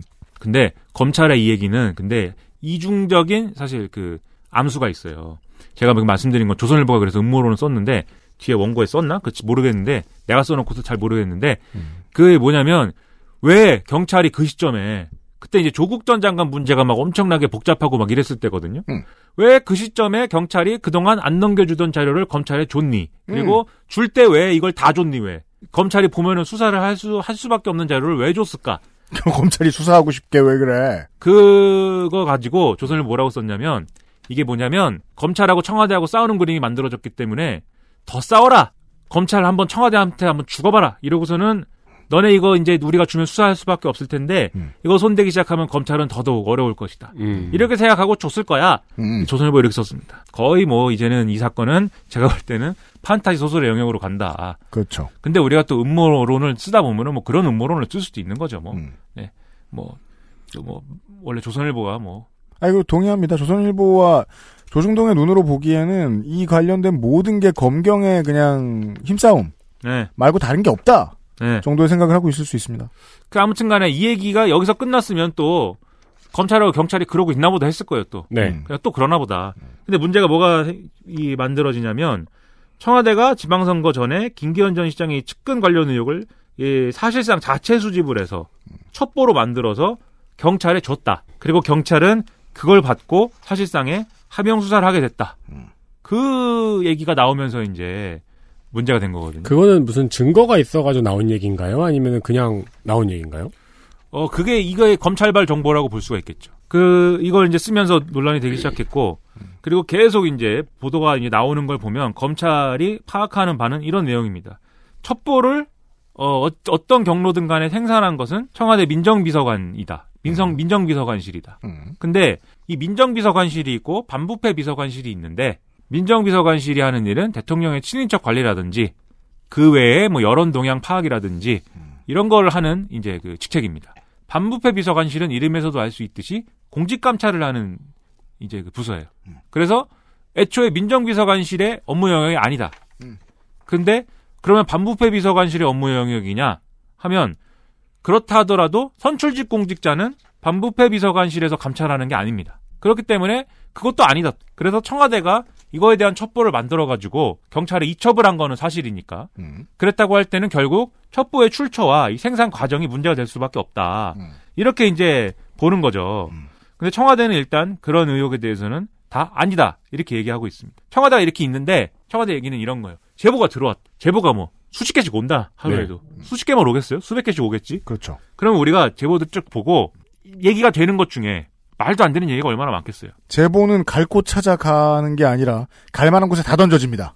얘기가 되는 것 중에 어, 우리가 해결해야 될 대상이 되는 것들을 분류하고 음. 아니면 딴 데 주고 했다. 아니면 그걸 해결해야 되는 쪽으로 보냈다. 맞는 곳에 보냈다. 김기현 시장 건은 그래서 그걸 보니 경찰이 해야 될 일이어서 경찰에 보냈을 뿐이다. 음. 근데 이제 그거는 그걸 왜 어, 민정비서관이 이첩했니? 뭐 그런 거에 대해서는 음. 민정수석 민정비서관은 민정수석실 중에서도 선임 비서관이고 음. 그렇기 때문에 여러 업무에 다 관여할 수 있고 음. 그리고 이렇게 뭐 민정비서관이 들어온 이제 제보 내용을 반부패 비서관실에 넘겨주고 반부패 비서관실이 경찰에 넘겨주고 이런 과정이 내부에 무슨 공문이나 이런 걸로 처리되지 않는다. 네. 그냥 주고 그냥 하는 거다. 그래서 문제가 될 게 없다. 음. 그리고 그 다음에 이제 그 의혹이 있었어요. 이 첩보를 생산하기 위해서 백원호 당시 민정비서관 밑에 있는 특감반이 있는데 음. 그 특감반원들이 울산에 가서 정보를 수집했고 그 정보를 토대로 해서 또 첩보를 만든 것이다. 이런 이제 얘기도 나왔었는데 그러면 얘기가 다르지 않냐. 예. 마음 먹었네 청와대. 그거에 대해서도 청와대는 아니다. 민정비서관실 밑에 있는 특감반은 친인척 관리를 하기 위한 특감반인 거고 그때 그런데 꼭 친인척 관리만 해야 되는 것도 아니다 이 사람들은 그리고 그때 2년 차를 맞이하여서 그때 어, 부처 엇박자 부처 간 엇박자 사례 수집을 하는데 어, 이 경우에는 검찰과 경찰 간의 엇박자 문제를 다루기 위해서 특히 울산의 고래고기 문제로 그게 심각하니 네. 그래서 고래고기 문제를 알아보려고 백원우 밑에 있는 특감반 두 명을 울산에다 보낸 거다. 안 그래도 사람도 많이 모르는 사람도 많이 등장했는데 이제는 고래가 등장합니다. 네. 네. 하명은 아니고 이첩한 거고 네. 그때 갔다 온 거는 고래고기 때문에 간 거지 그것 때문에 간 게 아니다. 네. 그러니까는 문제가 될 것은 아무것도 없다. 이렇게 이제 해명을 했어요. 음. 이 와중에 그 방금 말씀드린 민정비서관 밑에 있던 특감 반원 중에 한 명이 극단적인 선택을 합니다. 네.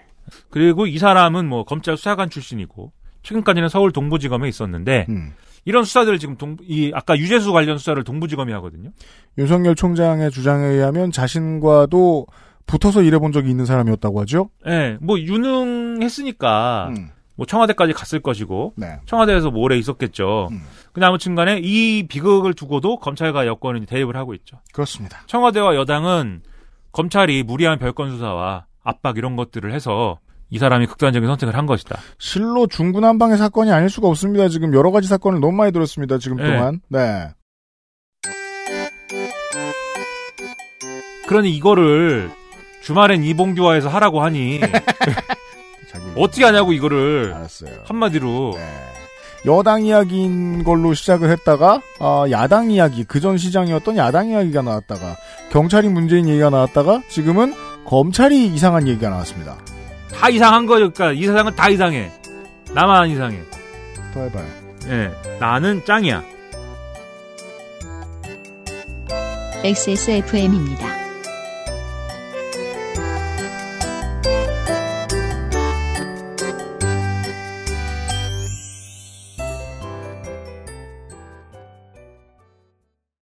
콕 집어 콕. 식구가 많아도 나 혼자 살아도 김치는 콕 집어 콕. 시원한 백김치, 감칠맛의 갓김치, 아삭한 총각김치. 무게도 포장도 원하는 만큼 다양해요. 그러니까 김치가 생각날 땐 콕 집어 콕.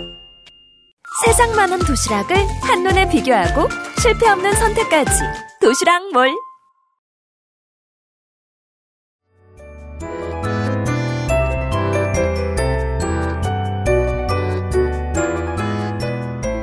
다 이상한 거죠. 그러니까 이 세상은 다 이상해.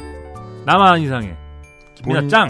와, 본인 괜찮은 얘기를 하고 있네. 가- 짱, 짱, 짱. 그랬더니. 축하합니다. 짱. 네, 맞아요. 아이폰 11도 있고. 네, 그렇죠. 바로 그거죠. 아이폰입니다. 네. 근데 아무튼 간에 그렇게 청와대와 여당은 그렇게 주장하고 있는데 음. 검찰은 이 수사가 시작이 되니까 네. 청와대가 전화를 해서 이 특감반은 단속을 한 것이다. 음. 우리는 그렇게 본다. 그래서 엄청나게 단속을 하고 압력을 행사해가지고 음. 이 사람을 심리적으로 어 저 심리적 한계까지 몰아간 거 아니냐.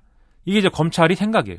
어떤 입 그냥 어떻게 생각을 해보면은 검찰이 네. 시민단체 같은 성명을 냈다고 느낌도 듭니다. 성명을 낸 건 아니고 그냥 언론에다가 네, 대고 하는 얘기를 얘기니까. 하는 얘기인데 네. 언론에다 대고 어 검찰이 이런 얘기를 그런데 이분은 어쨌든 간에 이제 그 스스로 이제 극단적인 선택을 하셨기 때문에 네네네 어 경찰이 그러면은 변사 사건이기 때문에 수습을 하지 않습니까? 네. 그리고 이분의 유류품들은 경찰이 갖고 있죠. 그럼요. 그러면 검찰이 어 경찰을 수사 지휘를 하기 때문에 네. 뭐 기다리고 있다가 가져와 봐. 예. 수사 끝나면 예. 아니면 지금 갖고 와 주세요. 이렇게 하든지. 응 가져오세요. 네. 왜냐면 그게 공식 라인이니까 검찰이 시켜 가지고 이거 가져 그 저 지금 수사에서 가- 찾아본 이거 가져오세요. 이거 갖다 주세요. 네. 하는 건 정당한 권리니까 검찰에 그렇죠. 근데 그게 아니고 그냥 압수수색을 해요. 해갑니다. 이 서초 경찰서를 압수수색을 해서 음. 아이폰을 뺏어갑니다. 경찰이 검, 아, 검찰이 경찰을 압수수색해서 폰을 뺏어갑니다. 예. 경찰은 이럴 수가 있나 이러면서 그 아이폰 주세요 이랬는데 검찰이 안 줬습니다. 네. 그래서 경찰이 또 그러면은 당신들이 갖고 있는 아이폰을 압수수색해 주세요. 그렇죠. 라는 영장을 청구하는군요. 예. 근데 대한민국에서 영장 청구권은 검사한테 있으니까 검사가 그 영장 청구 영장 신청을 받았겠죠? 영장 청구 신청을. 네. 그래서 음, 아, 그러시군요. 안 합니다. 이렇게 그렇게 두 번을 합니다. 세 번 했나요? 그 저는 그래서 아, 내가 나를 압수수색 안 합니다. 제가 여적지 봤던 검경의 정치적 대립 중에 가장 노골적인 것 같아요, 황당. 이게. 황당. 경찰의 입장에서는 이거야말로 정치적 선택이 아닐 수가 없는 거죠. 압수수색 영장을 내달라고 뭘 두 번이나 부탁합니까? 어차피 안 해줄 텐데. 왜? 이걸 보여주고 싶었던 거예요, 언론에. 왜냐면- 검찰은 자기를 수사하지 않네요, 국민 여러분. 네, 그리고 영장 청구는 검찰만 할 수 있고 뭐 검찰이 다 마음대로 하네요. 검찰 세상이네요. 이게 이렇게 얘기하고 싶은 거죠. 경찰이 그 얘기를 한 거예요, 언론에 대고. 그리고 그 메시지가 퍼진 거예요. 이게 너무 신기해요, 저는. 네, 그리고 검찰은 어 뭐 이거 뭐 말도 안 되는 거 한다 경찰이. 근데 그러면 경찰한테 아이폰을 그냥 뺏어왔지 않습니까? 네. 그럼 왜 그냥 달라고 안 하고 왜 뺏어온 거냐? 음. 그걸 갖고는 검찰은 이렇게 얘기해요. 경찰을 못 믿겠다는 얘기예요, 이 얘기가. 네. 경찰은 못 믿겠다. 왜요? 왜냐? 경찰하고 청와대랑 한편이다 이렇게 보는 거죠. 이 음, 문제에서. 음. 그러니까 이 아까 말씀드린 큰 그림 김기현 전 시장 측 주장에 의하면 음. 경찰이 청와대랑 편먹고 어 자기를 뭐 표적수사 했다는 얘기 아닙니까? 음. 네. 보수정당 울산시장도 날려버렸다. 경찰이 여당하고 편먹고. 네. 그리고 경찰을 그대로 두면 검찰도 덮칠 거야. 경찰은 여당이랑 편먹고. 그리고 이제 문화일보인가 뭐 어디 보도에 의하면 서초 경찰서장이 또 음. 청와대에서 근무한 적도 있고 뭐 이래서 음. 그래서 더 그렇다라고 음. 했다는데 이건 서초 경찰서장이 막 화내고 이래가지고 네. 뭐더 이상 얘기가 안 나오는데 네. 아무튼간에 압수수색을 했다는 건 실제로 그런 의미인 거죠. 음. 예, 이거를 뭐 괜히 아이폰 괜히 줬, 뒀다가 왜냐면 일단 아이폰은 잠금 상태인데 음. 열어야 될 거 아닙니까? 네. 그렇죠. 그 열어서 나온 정보들을 음. 경찰이 청와대로 다 보내버리면 음. 이거는 경- 검찰 시각에서 음. 이거는 죄인한테 먼저 수사 정보를 유출하는 게 되니까 음. 그건 싫으네요.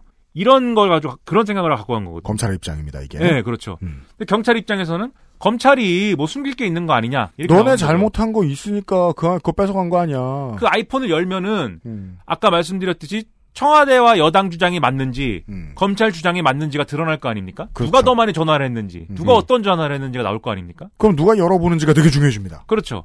그래서 갖고 간 겁니다. 그래서 이제 갖고 가서 뭐 그뭐 싸우고 있는데 열었나요 아이폰은? 제 생각에는 뭐 열겠죠 뭐 열었는지는 모르겠습니다. 네, 못 열었다고 마지막까지 들은 것 같은데. 네. 근데 시간만 있으면 열죠. 못 열겠습니까? 그 뭐 애플에서 열어준다고는 하더라고요. 근데 애플까지 갈 것도 없고 대한민국에서 해결 가능하죠. 그래요? 네. 제 생각에는 네. 만약에 이제 경찰에서 어, 갔는데 이제 애플이 열어줬다. 그러면 이제 조중동이 사설로 애플을 깔 거. 팀쿡 이 네. 문재인 만약에 이제 검찰로 가져갔는데 애플에서 열어줬다. 결탁한 팀쿡 네, 애플에서 열어줬다. 그럼 또 다른 언론에서 뭐라고 할 겁니다. 수사 협조하는 애플. 만약에 열었다면 어, 거기에서 이제 자기 쪽에 유리한 내용들은 언론에 좀 풀리지 않았을까라는 생각도 들고요. 네. 그래서 뭐 며칠 지켜보시고 아무튼 90분을 떠들었는데 아직 고래가 등장하지 않았어요. 네. 이제 고래 나옵니다. 네. 고래.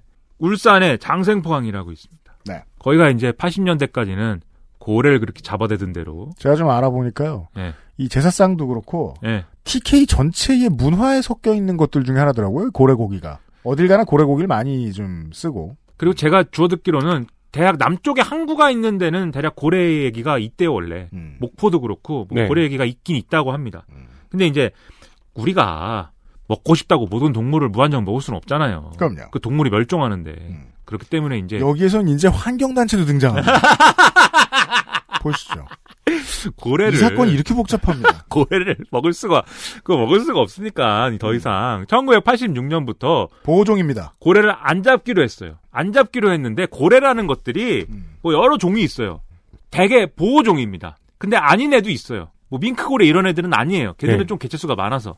근데 어쨌든 안 잡기로 했습니다. 보호종이든 아니든 안 잡기로 했어요, 고래를. 포경은 지금 국제조약의 그 국제협약의 영역이 되었습니다. 이제 오래됐죠. 네. 근데 개기는 국가도 있어요. 일본 이런 일본. 애들은 네. 고래를 잡아도 된다고 그러면서 밍크 고래 같은 건 잡아도 된다고 그러면서 잡아요. 그 아주 아주 비인륜적인 풍습이 있죠. 그래서 어느 동네에. 전 네. 국제적으로 매년 욕을 먹잖아요. 네, 매년 욕을 먹으면서도 음. 꿋꿋이 합니다. 네. 근데 아무튼 우리는 안 잡기로 했어요. 86년에. 음. 근데 이게 뭐 안 잡기로 했지만 음. 먹는 게 죄는 아닙니다. 음. 그러니까 보호종을 먹었다라고 했을 때는 그 문제가 될 수 있지만 보호종을 먹, 먹는 건 문제가 아니고 음. 먹는 건 문제가 아니고 그걸 그 팔았을 때는 문제가 되지만 네. 잡는 거는 일단 안 되고 네. 그다음에 우연히 주웠다. 음. 우연히 고래를 주웠어요. 음. 주웠다. 음. 고래를 주워 고래를 주웠는데 주운 게 보호종이 아니면 팔아도 됩니다. 이 이야기를 왜 이렇게 길게 하시는지를 잘 이렇게 좀 어여삐 여겨주십시오. 기억하셔야 됩니다. 이 사항을. 뭐가 죄고 뭐가 아닌가. 보호종인데 보호종을 내가 뭐 어디 롯데리아에 갔어. PC버거 새우가 들어있을 줄 알고 먹었는데 고래였대. 내가 죄를 지은 건가요? 그건 아닙니다. 네. 네. 잡고 죽이고 유통하고 판매하고 네. 네. 그래서 규제를 한다고 했을 때는 우리가 먹는 걸 규제하는 게 아니에요. 먹는 행위를 규제하는 게 아니에요. 음. 잡거나 파는 행위를 규제하는 거예요. 그런데 고래 지금 그래서 보호종으로 지정된 고래는 파는 것도 안 되고 네. 보호종이 아닌데 고래 고기를 주었다면 그것은 팔 수 있습니다. 네. 근데 여기가 대한민국 아닙니까? 음. 고래를 뭐 줍겠어요? 뭐 예를 들어서 그물에 우연히 걸렸다 고래가. 음. 그런 고래는 이제 팔아도 되는데. 이게 무슨 그 삼시세끼 어촌편처럼 이렇게 그물망을 이렇게 저 방파제 근처에 이렇게 갖다 놓으면 고래가 들어오냐고요. 그러니까 이 이제 아저씨의 설명 중에 중요한 포인트가 고래를 주술 수 있냐, 주울 수 있냐는 겁니다. 아니, 그러니까 이제 고래가 무슨 힘이야 그 힘은? 그물망에 우연히 걸리는 거를 그것도 이제 유통할 수 있는 고래가 어촌에서는 로또 걸렸다고 하잖아요. 네, 뭐 근데 1억씩 이제, 하니까. 예, 많은 사람들이 알고 있는 게 어민들은 고래가 그물에 걸리게 하는 방법을 알고 있다 라는 게 이제 많은 사람들이 의심하고 있는 거죠. 법망을 그렇죠. 피할 수 있다. 어망을 통해서. 전문을 하 전문으로 하시는 분들이 있지 않겠어요? 네. 그물의 세상을 만들어 놓고 거기에 고래가 우연히 걸렸다고 하는 분도 있겠죠. 아니 이론은 그렇습니다. 근데 음. 그런 건데 2016년 4월달에 경찰이 불법 포획으로 추정되는 고래고기 27톤을 유통업자들로부터 압수를 했습니다. 여기까지 문제가 없습니다. 예. 그리고 근데 이거를 이제 그러면 이제 그 이거 이제 그 기소를 해야 되니까 검찰에 넘겼겠죠. 27톤. 근데 검찰은 어, 이 중에 6톤에 대해서만 불법 포획을 인정을 했고 나머지 21톤을 유통업자들에게 돌려줬습니다. 이게 문제가 됩니다. 이 6톤의 고래고기에 대해서는 유통업자들도 이제 음. 다른 얘기를 할 게 없는 거죠. 음. 불법 포획이 맞습니다. 스미마센. 예. 근데 21톤에 해당하는 고래고기들은 결단코 아닙니다. 네. 라고 주웠습니다. 네. 네. 21톤이나 되는 어떤 파는 물건이 있는데 그 물건이 키로당 가격이 상당히 높은 물건입니다. 물고기도 아니라고 생각을 해봅시다. 음, 근데 그걸 업자들한테 돌려줬어요. 이게 뭐죠? 팔면 돈이죠. 네. 네. 아주 큰 돈인데 그걸 돌려받고 그 직후에 그 물건을 많이 소비하는 행사가 있었어요. 고래 축제. 이제 고래를 넣자고요. 고래 축제 직전에 검찰이 돌려줬고 그건 누군가에게 활황입니다. 해피 그 자체죠. 팔아갖고 뭐 40억을 수익을 냈느니 뭐 어쨌느니 뭐 얘기가 나오는데 근데 이 근처에 고래고기로 유명한 동네에 가보면 의심스럽기는 해요. 그러니까 내가 알기로는 우연히 잡힌 고래고기만 유통이 가능하다는데 저렇게 상시로 고개 고래고기를 팔고 있는 가게가 저렇게 많다고? 음, 라는 생각이 들잖아요. 그렇죠. 법이 보호해 주나? 일각에서는 고래가 아닐 수도 있다. 이렇게 얘기 이런 얘기도 있고. 그러니까 저희 같은 사람은 그러면 우연히 고래가 아 오랫동안 러시아산 명태입니다. 그 아래 보면 이렇게 조그만 글씨로 오랫동안 우연히 잡힌 고래 고기가 없으면은 저 가게들은 다 문 닫나? 라는 생각을 하잖아요. 네. 그래서 어 돌려줬고 왜 돌려줬냐 난리가 났어요.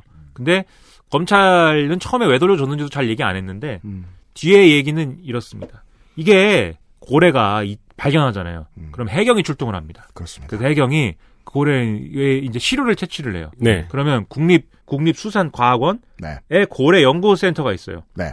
거기다 갖다 줍니다. 음. 그러면 고래 연구센터가 아 이 고래는 마약을 어. 안 했습니다. 예, 이 고래는 어디서 발견됐구나. 그러니까 이 고래의 민증이 됩니다. 네. 예, DNA를 딱 갖고 있어요. 음. 그러면 이제 시중에서 유통되는 고래 고기 중에 의심이 된다. 음. 그러면 그거를 갖다가 DNA를 채취해 봅니다. 샘플 채취를 해서 이 고래 연구센터로 보내요. 음. 그럼 고래 연구센터가 자기들이 갖고 있는 DNA랑 대조를 해봐서 그렇죠. 자기들이 갖고 있는 DNA에 해당하는 고래 고기다. 음. 라고 하면 아 이것은 특정되죠. 예, 주순 거야. 음. 이렇게 그냥 합법적으로 유통되는 고기야라고 인증할 수가 있다는 거예요. 음. 그러니까 그 말인즉 유통되는 모든 고래 고기의 DNA는 갖고 있다는 거네요. 근데 또 그렇지가 않아요, 또. 그렇죠. 그래서 경찰 얘기는 음. 이거를 그럼 고래 연구센터에다 갖다 줄 것이고 음. 거기서 DNA 검사를 해보면 불법인지 아닌지 나오는데 불법 포획된 건지 아닌지가 나오는데 음. 검찰은 왜 그 결과를 기다리지 않고 그냥 돌려줬느냐. 갖다 돌려줬니? 음. 네. 근데 그 결과는 12월에나 나오거든요. 음. 4월 달에 시작된 문제니까 음. 12월까지 가면은 고래 고기가 상하지 않겠니? 음. 검찰이 이렇게 얘기했어요. 음. 그렇게 얘기했다는 설도 있어요. 음. 그러나 냉동됐는데 뭐가 상하냐 뭐 이렇게도 되고. 음. 근데 아무튼 간에 결과적으로 검찰이 한 얘기는 고래 연구센터가 갖고 있는 DNA는 전체 그렇게 해서 발견된 고래의 전체의 70%도 안 된다. 뭐 64점 몇 퍼센트가 그렇대요. 센터를 못 믿겠어. 이게 무슨 얘기냐면 그 센터에 없는 DNA의 고래고기라 하더라도 음. 불법 포획된 결과임을 확증할 수는 없는 것이다. 우리는 무죄 추정할 거야. 예. 그30몇 퍼센트에 해당하는 고래 연구센터가 갖고 있지 않지만 불법 포획된 것이 아닌 고래고기일 확률을 무시할 수 없고 그걸 근거로 해서 사람을 처벌할 수는 없는 거 아니냐. 음. 라는 유통업자들의 변호인의 논리를 네. 그러면 어 그러면 이렇게 무죄 추정을 한 다음에 유통업자들이 20톤을 다시 팔 수 있도록 해줘야지. 네. 축제도 다 됐거든. 음. 네. 그렇게 해서 이제 그 논리에 백기투항하고 돌려준 거죠. 경찰은 자기들이 잡았는데 얘가 막 돌려주니까 기분이 나빴고. 그렇죠. 근데 이제 2017년 9월 달에 시민단체 음. 핫핑크 돌핀스라고 있습니다. 실제로 그 저 뭐냐 1인 시위하고 이러실 때도 핫핑크색 옷 입고 계십니다. 예. 네. 또 우리 운동권이 대표에 또. 네. 네, 그렇군요. 예. 아니겠어요? 예? 아니겠어요? 그, 그렇겠죠. 이름이 네. 핫핑크 돌핀스라고 하더라도. 네. 여러분들 방심해서는 안 됩니다. 우리 운동권들이 하는 운동권들이. 핫핑크 돌핀스를 네. 붓글씨로 적어놓을 것이다. 예, 무슨 핫핑크가 어디 있습니까, 지금. 그 고루한 플랜카드에다 찍는 거죠, 막 우리는 막. 아, 근데 뭐 네. 실제로 그렇진 않고 참 세련되셨더라고요. 네. 나름대로. 그 돌고래 음각 판화 이런 건 없다. 네, 알겠습니다. 주먹 쥐고 있는 예, 고- 돌고래가 이렇게 팔뚝질하고 있고 이렇게. 지, 지느러미를 말고 있는 돌고래 예, 주먹질 돌고래가. 팔뚝질 그래갖고 아무튼 철의 돌고래 노래 부르고. 지느러미질. 근데 이때 담당 검사를 고발을 할 때 이 시민단체가 고발합니다. 그때 얘기가 음. 유통업자들의 당시 변호인이 검찰 출신 전관이었다. 자 여기서 이제 검찰 전관까지 들어옵니다. 예. 그래서 이 검찰 출신 전관한테 눌린 거다 담당 검사가. 검찰 출신 전관이 검찰에 전화해서 검찰에 어떻게든 접선을 해서 내가 지금 이 고래 유통업자들 변호 맡아주고 있는데 잘 좀 해줘. 음. 네. 그 다음에 고래 유통 증명서라는 게 또 있어요. 고래 이 고래가 합법적으로 거시기 저시기 돼서 유통하고 있는 거다라는 뭐 증명서인가 본데 네. 그 증명서를 수사 과정에서 그러면 이게 합법적으로 니들이 합법적으로 유통된 거라고 하니까 음. 합법적으로 포획된 거라고 하니까 증명서 갖고 와봐. 이래가지고 유통업자들이 증명서를 대거 제출하거든요. 네. 근데 아무거나 제출했습니다. 아무거나라는 말은 무슨 말씀이신가요? 뭐냐면 내가 4학년 1학기 때 지금 all F를 맞았는데 네. 엄마 아빠한테 1학년 1학기 성, 성적표를 갖다 준 거예요. 아, 그리고 막 성적표 이름이 유승균이라고도 안 써 있어요. 막, 뭐, 시크릿 쥬쥬 막 이렇게 돼 있는 거예요? 네, 막 김민하 이름 써 있고 막 다른 누구 사 이름 써 있고 막 예, 뭐 이명박 써 있고 막 이런 걸 막 갖다 줬어요 그냥. 그러니까 그 시민단체 및 엄마가 봤어. 근데 다른 학교 성적표야. 왜냐면 김민아잖아. 나, 나는. 이게 야, 아주대학교 아무거나고만 이게 아무거나라는 뜻이에요. 음. 이게 아주대학교 성적표 아니냐 이게 이렇게 되는 거예요. 수원의 아주대학교. 네. 그래 아주대 왜 아주대 주철한 씨가 아주대 교수인 것도 이번에 알았네. 아 그래요? 네, 주철한 씨가 아주대 교수인데 또 헛소리 해가지고 이번에. 아 주철한 전 PD가 예. 네. 뭐 하는 겁니까 도대체? 사장 예예 예. 정신 차리세요. 똑바로 사세요. 네. 아무튼간에 그 뭐 이렇게 돼가지고 어 그런 것들로 직무유기 이런 걸로 이제 고발했어요. 음. 그래서 그러면 이제 어떻게 되냐? 경찰이 검찰을 수사를 해야죠. 그렇죠. 자 네? 검찰이 뭐 가겠습니까? 이제 아니, 재밌습니다. 뭐 수사를 하려면 하시고요. 그러면 우리는 담당 검사는 해외 연수 보내버립니다. 그 음. 담당 검사 해외 연수 갔어. 네. 네. 그리고 검찰이 아무런 수사에 응하지 않았죠. 음. 그리고 담당 검사는 1월 달에 돌아왔어요. 그러니까 이게 너무 이상한 거예요. 해외 연수는요 며칠 가는 게 아니에요. 네. 몇 달 동안 피의자를 보호할 수 있는 방식인 거예요. 검찰 입장에서. 네. 그 돌아왔는데 돌아와서 담당 검사 당시 담당 검사가 뭐 쭉 얘기했습니다. 아까 얘기한 뭐 60 몇 퍼센트 뭐 음. 고래 연구 센터가 어쨌고 뭐 우리는 최소한도로 해야 되고 뭐, 시크릿 쥬쥬. 예, 뭐 네. 그런 걸 쭉쭉 얘기하고 그 다음에 그냥 수사는 그냥 뭐 지지부진 상태죠. 그렇죠. 근데 이제 검찰이 경찰이 싫어서도 있지만 이때 시민단체가 고발했을 때 이 시기가 황운하 청장이 온 시기입니다. 그렇습니다. 울산지방청장이. 근데 황운하 청장이라는 사람은 그 전부터도 수사권 독립 얘기로 네. 참여정부 때부터 수사권 독립 실무 책임자였어요. 맞아요. 그 얘기를 맨날 해와가지고 검찰이 찍혔거든요. 저 사람은 아주 그 어? 수사권 독립을 위해서는 모든 걸 할 사람이다. 음. 경찰의 기수입니다. 기수. 예. 그렇게 보고 있기 때문에 그러니까는 검찰 입장에서는 의도가 불순하다고 본 거예요. 음. 뭐 황우나 뭐 울산 사람인가 대전 사람이란 말이에요. 제가 하겠다고 하면은 검찰은 아무것도 안 해줘야지 싶은 거예요. 지금 검찰의 마음은. 음. 그래서 황운하 청장이 2017년 8월 달에 울산에 부임할 때부터 고래고기 이 문제를 갖고 검찰을 연맥이려고 한 것이고 음. 그때부터 아무튼 공작을 시작한 것이다. 음. 검찰은 그렇게 본 겁니다. 검찰을 음해하기 위한 공작을 꾸몄다고도 볼 수 있다. 지금 황, 어, 이 사람이. 네, 그리고 황운하 씨는 그래서 청와대하고 결탁해가지고 음. 우리를 아주 어? 아주 망하게 만들 것이다. 청와대 앞잡이구만. 왜이 검찰이 왜 그렇게 보냐면 야 울산은 고래 축제를 해야 된다고. 예? 고래 필요해요, 울산. 네, 이거 뭐 사실 고래 고기를 20 27톤이면 그 그당 그그 시점에 그 국내에 유통되는 고래 고기의 거의 반이 넘는데요. 네. 근데 국내에 유통되는 고래 고기라고 해봐야 뭐 그 동네 그 동네 몇 군데 군- 동네겠죠 사실. 네. TK에서 많이 소비한다고요. 네, 많이 먹지 않으니까 전국적으로 많이 먹지는 않으니까. 음. 근데 아무튼간에 그 고래고기가 없으면 울- 고래 축제는 어떻게? 해? 그러니까 사실 검찰의 걱정도 있었겠지만 울산시의 걱정도 있지 않았겠어요? 그러니까 사실 그 동네의 분위기상 또 그 동네의 이해관계상 사실은 돌려주는 게 모두에게 해피한 그림인 게 맞아요. 근데 굳이 경찰이 와갖고 그 그림을 지금 훼손하잖아요. 음. 그 해피한 그 스토리를. 검- 검찰 입장에서는 울산이란 동네의 특수성도 있고 음. 네, 우리가 좋은 게 좋은 건데 지금 음. 다 해피한 길이 있는데 다 해피한 길이 있다. 네, 모두가 해피해지는 길이 있는데 나를 놔주면 돼. 네, 왜 황혼아라는 사람은 와가지고 이러냐 이게 왜뭐 울산시 전체에 적이 되고 싶어? 근데 제가 울산 사람들하고 얘기해보면 실제로 고래고기에 대해서 그렇게 집착하지 않습니다 또 그냥 고래고기에 대한 그 이해관계가 걸려 있는 사람들 얘기인 거지 그러니까 우리 세대들은 저것 때 준비하고 뭐냐 저 그 제사 때 준비하고 그런 때 많이 나오는 음식 네. 보통 안 좋아해요. 뭐 TK 출신이세요? 네. 아 그러니까 그 아, TK 그러시구나. 출신이라면 네, 아. 네, 저는 아닌데. 아, 그래요? 네. 우리 어디- 아버님은 어디- TK 출신이십니다. 어디 출신이에요? 저는 구로동 아 아니 성북동인가? 네. 기억 안 나요. 아무튼 간에 그래가지고 어 그런 의심 을 갖고 있는 건데 음. 그 황운하 청장은 심지어 책도 냈잖아요 그렇죠. 총선 출마한다 그러고. 아이 책 제목이 고래고기 검찰은 왜 고래고기를 돌려줬을까로 치면은 검찰이 기분이 어떻겠어요. 그러니까 황운하가 락스타가 된 이유예요. 검찰로 보내고 막. 네. 그걸- 어그로가 대단합니다. 예, 검찰이 너무 화가 나지 않을까? 잠이 안 오지 않을까요, 검찰이? 그 검찰을 이렇게까지 저 조롱하는 내용을 세상에 많이 떠들고 다니는 공직자가 또 있을까 이, 싶어요. 이 분은 거의 내일이 없어요. 무서운 사람입니다. 아까 아, 그 되게 좋은 표현이네요.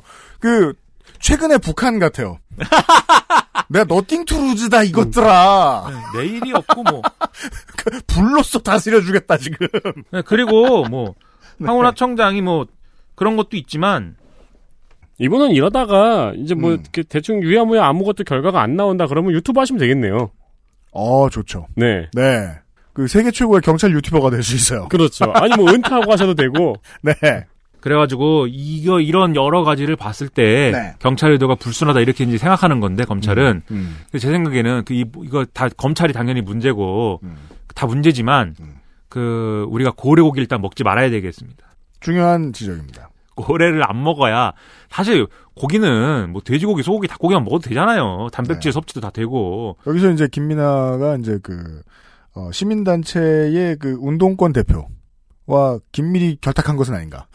예, 뭐그 사실 잘은 몰라요. 조약 보수 언론은 이렇게 의심을 갖고 있다. 예, 조약 골 씨를 잘 모르는데 아무튼간에 뭐 굳이 또 고래 고기를 꼭 그리고 고래 고래가 최상의 포식자이기 때문에 중금속 오염 이런 문제도 있어서 음. 그다지 뭐 좋- 좋지도 않은 거 네. 그냥 이제 그만 먹고 고래 축제도 고래 요리 이런 거 말고 고래와 함께하는 삶 이런 걸로 그렇죠. 예. 그냥 뭐 고래 비 이런 거 네. 세우고 네. 네. 네. 뭐 고래 고래를 즐기면 되지. 그 바이킹 디자인을 고래로 바꾸고 꼭뭐 먹을 필요는 없지 예, 않습니까? 네. 예, 그렇다고 생각합니다. 저도. 그래서 그만 먹고 울산시에 이 걱정도 그만 덜, 덜어주고 이만한 고래빵.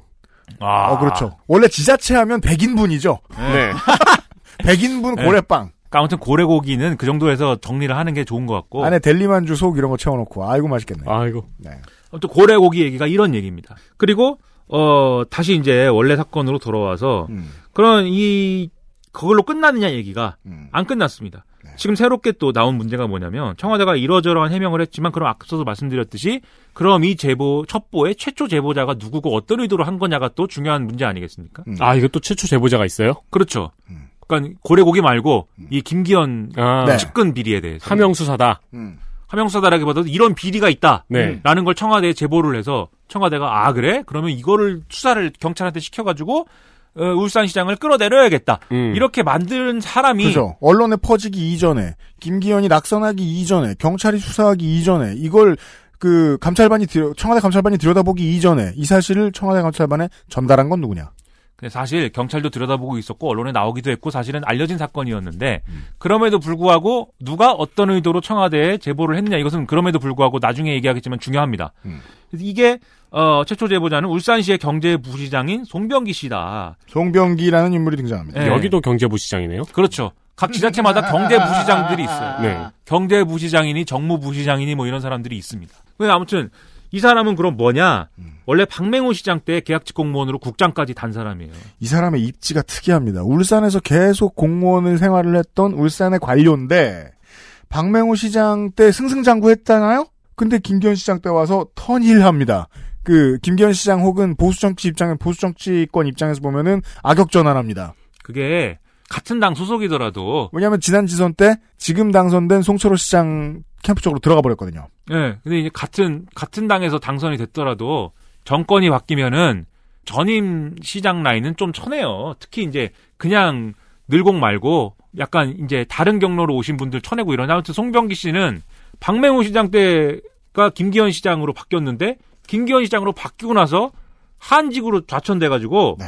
이 양반이 앙심을 품었는지 하여튼 공직을 그만뒀습니다. 저는 오늘 나오는 김민아 씨의 이야기 중에서 가장 뭐 김민아 씨의 의도는 다를 수도 있겠습니다만 가장 청취자 여러분들이 눈여겨 들어주셨으면 귀 기울여 들어주셨으면 좋겠는 이야기가 이거예요.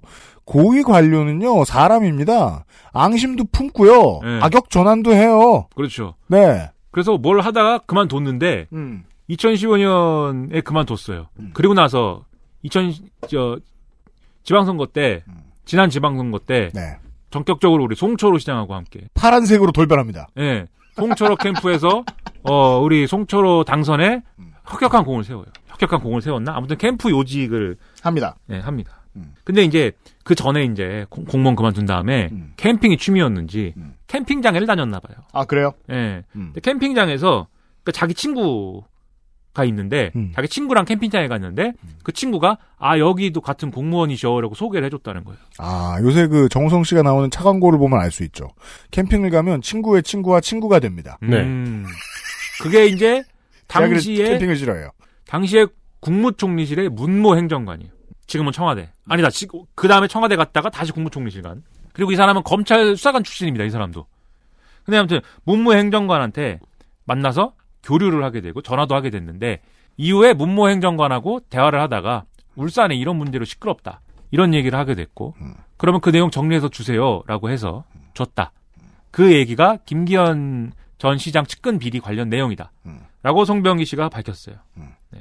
그리고 이 문모 행정관이란 사람은 또 김경수 경남도지사하고 고교 동문이라고 합니다. 그리고 어, 이때 이렇게 어, 문모 행정관이 첩보를 이렇게 듣고 송병기 부시장한테 듣고 그걸 문건을 만들어요. 네. 문건을 만들어서 백원우 민정비서관한테 주고 백원우 민정비서관이 박형철 반부패 비서관한테 주고 박형철 반부패 비서관이 경찰에 주고 이라 이렇게 이제 간 건데 이때 이 문건을 그러면 문모 행정관이 그냥 첩보를 모아가지고 그냥 정리했다 라는 게 청와대 얘기인데 지금 검찰이 보는 의심은 그냥 정리한 게 아니라 법적 판단과 일종의 가이드라인을 덧붙였다. 얘는 이러이러한 잘못을 한 것 같고 이러이러한 네. 문제가 있는 것 같으니까 이러이렇게 벌을 줘야 되고 언제 수사해야 되고 무슨 무슨 뜨거운 맛을 먹여야 됩니다. 보여줘야 됩니다. 음. 그런 라고 다 취지로- 썼을 것이다. 네, 그런 취지로 줘서 경찰에 놓쳤다. 왜냐하면 예. 그래야 검찰이 보는 입장에서 아기가 맞아 들어가지요. 그렇죠. 검찰과 보수 언론은 그렇게 보고 있는 거고. 그다음에 또 다른 보도가 나온 게 뭐냐면 송병기 씨는 그 전에도 이제 청와대에 제보가 들어가도록 이제 해대- 한 의혹이 있다라는 건데 이건 무슨 얘기냐면 그 전에 자기가 직접 이제 청와대 문무행정관한테 얘기하기 전에 레미콘 업체 관계자를 만나서 야 그거 니네가 저 계약 못 하고 다른 업체로 계약 넘어간 거 있잖아. 그거 이거 울산시장 이 비리 때문에 그래. 이렇게 얘기를 했고 그 열받은 그래서 레미콘 업체가 청와대에 이럴 수가 있습니까라고 제보를 했다는 거예요. 수 있다. 아무튼 지속적으로 송병기 씨는 김기현 전 시장을 연맥이려고 예. 오랫동안 별렀다. 예, 이거 이런 비리가 있는데 뭐 하는 거야 이러면서 계속 여기저기 얘기를 하고 다닌 거예요 결론적으로. 네. 네. 그러다가 이제 송철호 캠프에 합류를 하고 뭐 최근까지는 울산 남구을에 더불어민주당 후보로 출마하려고 경선 준비했다 그래요. 네. 그러니까 이 얘기를 다 그다음에 이제 경찰이 김기현 씨 조사를 또 할때 송병기 부시장은 또 익명 조사했다 그러고 그거에 대해서 경찰은 내부자 고발이기 때문에 내부자 고발로 봐야 되기 때문에 익명 조사한 것이다. 검찰의 입으로 보면 이렇게 말을 했다는 거죠. 예. 경찰이 청와대하고 짜고 혹은 하명 받아가지고 이 송병기를 감춰주려고 그랬어. 네, 검찰이 이제 그렇게 주장하는 거고 경찰은 우리가 내부 고발자를 보호해 주려고 수사 기록에도 송병기 이름 안 쓴 거야. 이렇게 얘기를 하고 검찰의 그러면 시각에서 이 사건은 뭐냐면 뭐가 됐든 여권이 셀프 제보한 겁니다. 여당이 셀프 제보한 거예요. 송병기 부시장이 그 시점에 뭐 캠프든 아니든 간에 결국 결과적으로는 캠프에 갈 생각이었던 거고 여당이 될 생각이었기 때문에 지금의 더불어민주당이 될 생각이었기 때문에 여당이 셀프 제보를 하고 셀프 첩보 문건을 만들고 셀프 하명을 하고 그다음 경찰은 그거에 부응해서 심지어 어떤 검찰 시각 버전에 의하면 경찰청도 사실상 패스하고 청와대하고 울산 경찰이 직접적으로 직보하는 관계로 뭘 한 거다라는 게 음. 검찰의 그림이에요. 경찰은 아니다. 청와대와 경찰은 그게 아니라 정상적인 경로를 통해서 수사가 이루어진 것이고 네. 이것은 특히 황운하 청장이 토착 비리를 근절해야 된다라는 울산에 아까 고래고기 문제도 그렇고 음. 토착 비리를 근절하고 검찰의 이런 검찰과 유착을 다 정리해야 된다는 어떤 그런 생각을 갖고 열심히 수사를 한 것에 불과하다. 검찰은 그냥 적폐청산이 싫은 거 아니야? 오히려 니네야말로 고래고기로 지금 문제가 있잖아. 예. 네. 그리고 보수 언론은 특히 특히 송철호 시장을 당선시키기 위해서 특별히 이 문제를 신경을 쓴 거다라고 보고 있습니다. 왜냐하면 송철호 시장이 경상도에 경남의 3대 인권 변호사 중에 한 명이었다는 거잖아요. 그렇죠. 노무현, 문재인, 송철호. 예. 그리고 문재인 대통령이 또 송철호 변호사하고 굉장히 가까운 사이였다는 거고 네. 송철호 변호사가 자꾸 낙선하니까 더 이상 정치는 안 해야 되겠다 이렇게 생각했는데 문재인 대통령이 음. 대통령이 되기 전에 음. 그래서 이사를 가려고 그랬대요 송, 송철호가 네. 송철호 변호사가 근데 이사 가지 말라 그랬대잖아요 네. 그런 얘기도 있었거든요 음. 그 선거 때 나온 얘기인데 맞아요. 그 정도로 문재인 대통령이 아끼는 인물이기 때문에 네. 그 인물을 반드시 시장을 만들려고 청와대가 기획을 했고 무리한 거다. 예, 경찰이 거기에 수사권 독립을 하고 싶어서 음. 호응해가지고 이 문제가 이렇게 됐다라는 게 보수 언론의 시각입니다. 보수 언론의 시각대로면 이것은 게이트가 되지요. 그래서 보수 언론이 하- 얘기하는 대로 하면 다 문재인 대통령이 한 거예요. 문재인 대통령이 유재수도 봐줬고 그렇죠. 문재인 대통령이 김기현도 끌어내렸고 송초로 당선도 시켜준 겁니다. 네. 음, 근데 이제 경찰을 이용해서 어, 대통령인데 투표에 개- 아, 뭐냐 저 저저 뭐냐 선거에 개입. 개입. 한 거예요. 그 제가 볼 때는 그런 시나리오는 너무 판타지 소설이라는 거죠. 이 듣고 계신 여러분이 문재인 대통령이면 그렇게 하겠어요? 그리고 시간이 있어요? 제 아니. 중요한 중요한 지적이 시간이 있어요? 나중에 무슨 무슨 저 죄를 뒤집어 쓸 줄 알고 그렇게 합니까? 그렇죠. 살얼음판 위를 걸어야 되는 상황에서 대통령이 됐는데. 네. 박통령, 최통령 몰라요? 그 이렇게 얘기해 보자고요. 17자리의 광역자치단체장을 다 그렇게 대통령이 마음대로 했다? 말도 안 되죠. 예. 그게 될 리가요. 여당 공천도 마음대로 지금 못 하는데. 음. 그러니까 아무튼 간에 뭐 그렇게까지는 안 보지만 저는 근데 그런 가능성이 있다고 봅니다. 만약에 이게 뭐 청와대 설명대로 정말 아무 문제 없이 뭐 진행이 됐다면 그거는 정말 문제 없는 거고. 음. 그런데 문제가 있다면 그래서 어떤 종류의 이 울산 시장 측근 비리를 어떤 특별한 일반적이지 않은 어떤 경우로 다뤘다면 그 이유는 부울경 지방선거 지방선거에서 부울경 성과를 내기 위해서다. 왜냐하면 그때 분위기 생각해 보세요. 어 전국이 다 더불어민주당 지지였습니다. 네.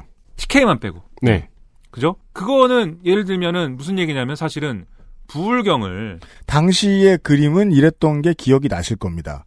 결국 승부는 경남, 울산, 부산에서 난다. 그쵸? 라고 봤죠. 이게 수도권 충청도 그 다음에 그 호남은 음. 원래 여당이 유리할 수 있는 곳이고 대구시장 경북지사 졌다고 해서 아무도 뭐라고 안 하겠지만 예. 부산시장 경남지사 지면은 뭐라고 할 거고 부산 경남은 이번에 해볼 만하다. 예, 그 상황에서는 가장 핫하고 비등비등한 싸움이었던 게 울산이었던 거죠. 물론 그렇죠. 실제로는 살짝 밀리는 걸로서 나왔었습니다만은 예. 부산에는.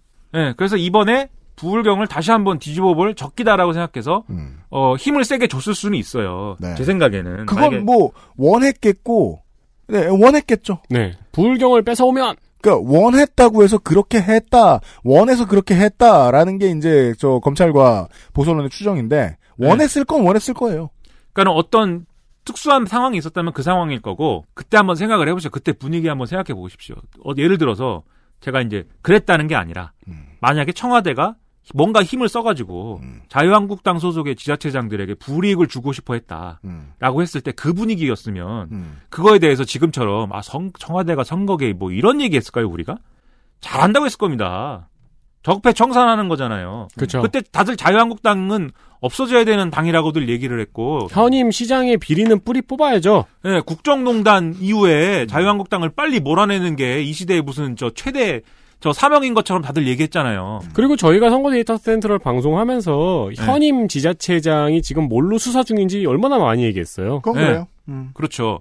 그러니까 사실 그런 분위기 속에서 뭐 일어났을 수도 있는 일이라고 봐요, 저는 개인적으로는. 음. 그런데 그러면 이제 예를 들면 이게 선거법 위반이냐 그런 걸로 걸기는 제가 볼 때는 쉽지 않을 것 같고 네. 다만 이 직권남용은 여전히 여기서 또 문제가 될 수가 있습니다. 네. 왜냐하면 청와대가 지금 원래 업무 프로세스대로 적법하게 일이 추진됐다고 했잖아요. 근데 외형상 그렇다는 것은 사실은 직권남용의 범죄에 들어가죠. 음. 그래서 네. 그럼 여기서도 문제가 되는 거는 목적성이 뭐냐의 문제예요. 두 사건은 모두 검찰은 직권남용을 노리고 있습니다. 예.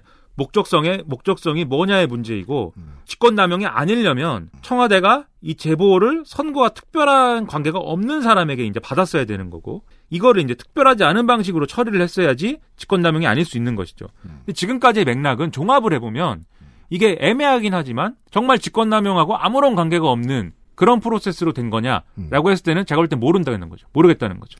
오버를 했을 수가 있고 뭔가 과잉된 어떤 문제가 있을 수가 있어요. 검찰이 밀어붙이면 검찰에게 유리할 수 있는 측면이 있습니다. 지금 수사는. 근데 그러해도 재판 가면은 뭐 쉽지 않다고 봅니다 저는 그래요. 유죄 입증되기는 쉽지 않다고 보는데 근데 어쨌든- 말씀하시는 걸로 보면은 검찰의 주장에 개연성이 없진 않네요. 그리고 제가 볼 때는 뭐 검찰이 뭐 1%의 무슨 가능성도 없는데 오로지 조국 전 장관을 때려잡기 위해서 이 문제를 촉발시켰다 이렇게 보진 않아요. 음. 1%도 아니다. 청와대의 어떤 그 잘못을 했을 정도가 1%도 없는데 0%인데 했다 이렇게 보진 않습니다. 네. 잘못의 소지가 있을 수 있어요 이건. 근데 그 정도가 뭐냐? 그리고 지금 뭐, 어, 예를 들면은 이 문제를 가지고 수사를 열심히 했을 때 누가 그러면은 걸리는, 거, 유죄로 걸릴 수 있는 거냐면 그건 백원우예요. 백원우 민정비서관이 걸릴 수가 있어요. 걸리면. 직권남용이 걸리면. 조국 전 장관은 아마 어려울 겁니다. 참고인 조사 하나 받고 뭐 이런 수준이지 어려울 거예요. 그렇기 때문에 이 문제를 이제 그런 시각에서 봐야 되는 봐야 될 필요가 있고 네. 이거를 다 모든 내용을 조국 전 장관에 대한 공격 또 모든 내용을 또 어떤 뭐 문재인 대통령과 결탁한 어떤 그 뭐 어떤 경찰의 음모 이렇게만 볼 수는 없다는 거죠. 네. 그래서 제가 볼 때는 뭐 재판 가면 쉽지 않겠지만 어쨌든 걸려면 걸 수 있을 것 같다 이런 생각이고 그래서 이런 이제 저 저의 이제 생각은 이런데 저의 해석과 생각은 이런데 팩트는 다 밝혀져 봐야겠죠 마지막까지. 음. 네. 마지막까지 봐야 될 것 같고. 근데 이제 제가 이제 얘기하고 싶은 건 이런 겁니다. 이게 정권이 바뀌고 특히 개혁을 추진하는 정권이 됐을 때 하던 대로 해서 할 수는 없다는 거예요 제가 하고 싶은 얘기는. 그러니까 하던 대로 뭐 만만디 해서 될 수 있는 건 아니고 사람도 바꿔야 되고 뭐 물갈이도 해야 되고 그다음에 어떤 그 선거에서 성과도 내야 되고 다 필요한 일입니다. 그리고 이 과정에서 죄를 질 수도 있고 죄를 짓는다는 게 무슨 뭐 살인죄를 짓는 게 아니라 법적으로 따졌을 때 죄가 되는 일이 될 수도 있고 그런 것들이 실제로 벌어질 수 있어요. 그러다가 뭐 재판 갈 수도 있는 거고. 네. 근데 그런 점들에 대해서 예를 들면 어떻게 그 죄를 이제 만약에 죄를 진 거에 대해 책임을 져야 되면 책임을 져야죠. 책임을 지게 생겼으면 책임을 져야죠. 그건 당연합니다. 근데 그것을 정치적으로 해석할 때는 우리가 어떻게 해석하느냐의 문제가 남는다는 거예요. 예를 들어서 이 문제가 예를 들면 지금 끝까지 지켜봐야 되겠지만 백원우 지금 부원장께서 네. 직권남용으로 진짜 기소가 됐다. 음. 그리고 재판에 갔는데 뭐 일부 유죄가 나왔다. 이런 상황이 됐을 때 우리가 그 사건을 그러면 어떻게 평가할 거냐의 문제가 남는다는 겁니다. 예를 들어서 개혁을 열심히 추진하려고 했고 그 개혁을 추진하는 과정에서 좀 무리를 하는 바람에 이제 이 선을 넘은 것이고 음. 그거에 대한 법적 책임을 졌다라고 할 때는 그것은 정치적으로 이 정권이 뭐 흔들리는 큰 타격이 되거나 그러지 않아요. 절대로 그렇게 되지 않습니다. 근데 지금 그림은 그게 아니라 지금 계속 나오는 그림은 뭐냐면 친한 사람들끼리 자기들끼리 봐주려고 그랬다거나 또는 아까 말씀드렸듯이 문재인 대통령하고 성철호 울산시장하고 강한 친분 관계가 있어서 그랬다거나 또는 경찰이 자기 수사권 독립이라는 어떤 이해관계를 위해서 어, 오버를 한 결과라거나 이런 얘기로 가고 있는 게 지금 문제인 거거든요.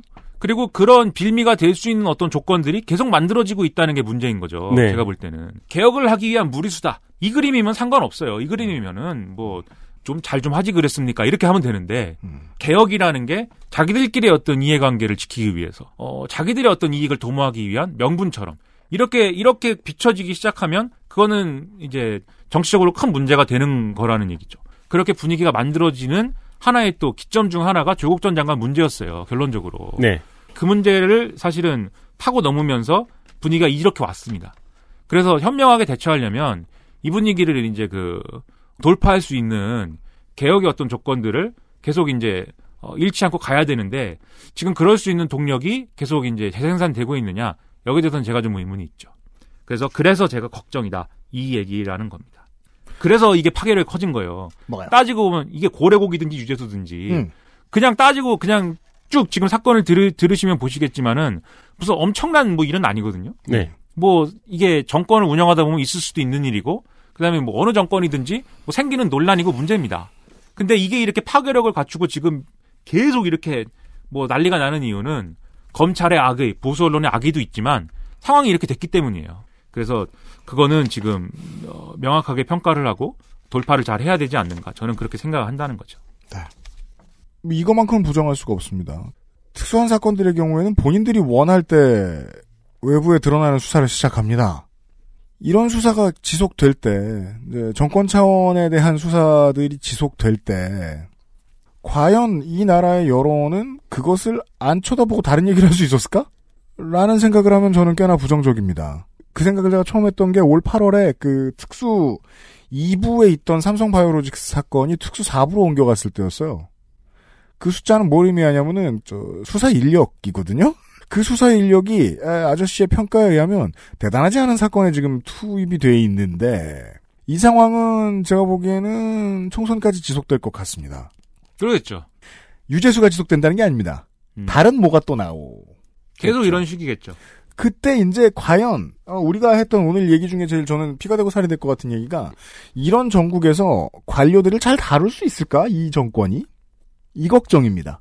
제대로 내치고 막 다 뒤집자니 또 복수의 칼날이 돼서 뭐 검찰 편이 돼서 어떻게 돌아올 것 같기도 하고 이런 두려움이 지금 정부를 지배하고 있으면 행정부를 에, 청와대를 지배하고 있으면 스스로가 알아서 운신의 폭을 좁힐 가능성이 있어서 좀 걱정이라는 거죠.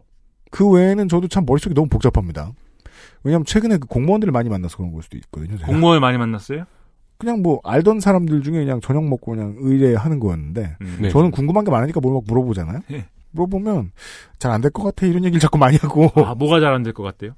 개혁이죠. 그러니까 말입니다. 이게 너무 지금 예, 가슴이 아프다 이거예요. 이게 뭡니까 지금? 검찰 그리고 검찰이 이렇게 예?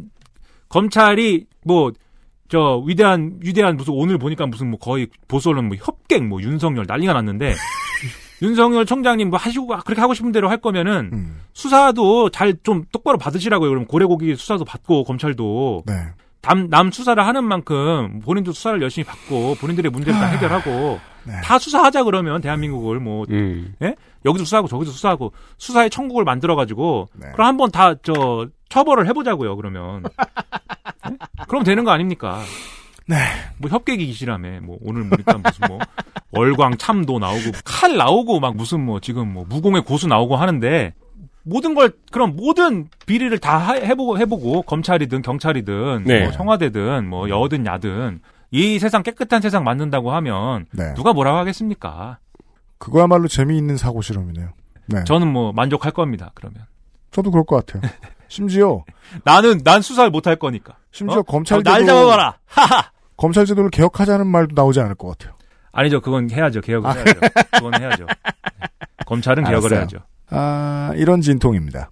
이렇게나 어려운 싸움일 줄 10년 전에는 상상하지 못했던 것 같습니다. 그렇고요. 예. 긴 이야기 자세하게 해주셨습니다. 어, 또, 또 고래고기를 100, 먹지 마세요. 121분입니다. 어, 21분밖에 안 했어요? 121분! 별거 아닌 얘기 이렇게 길게 했지? 아이고, 이런. 다음 주에도 목요일에 김민아인데.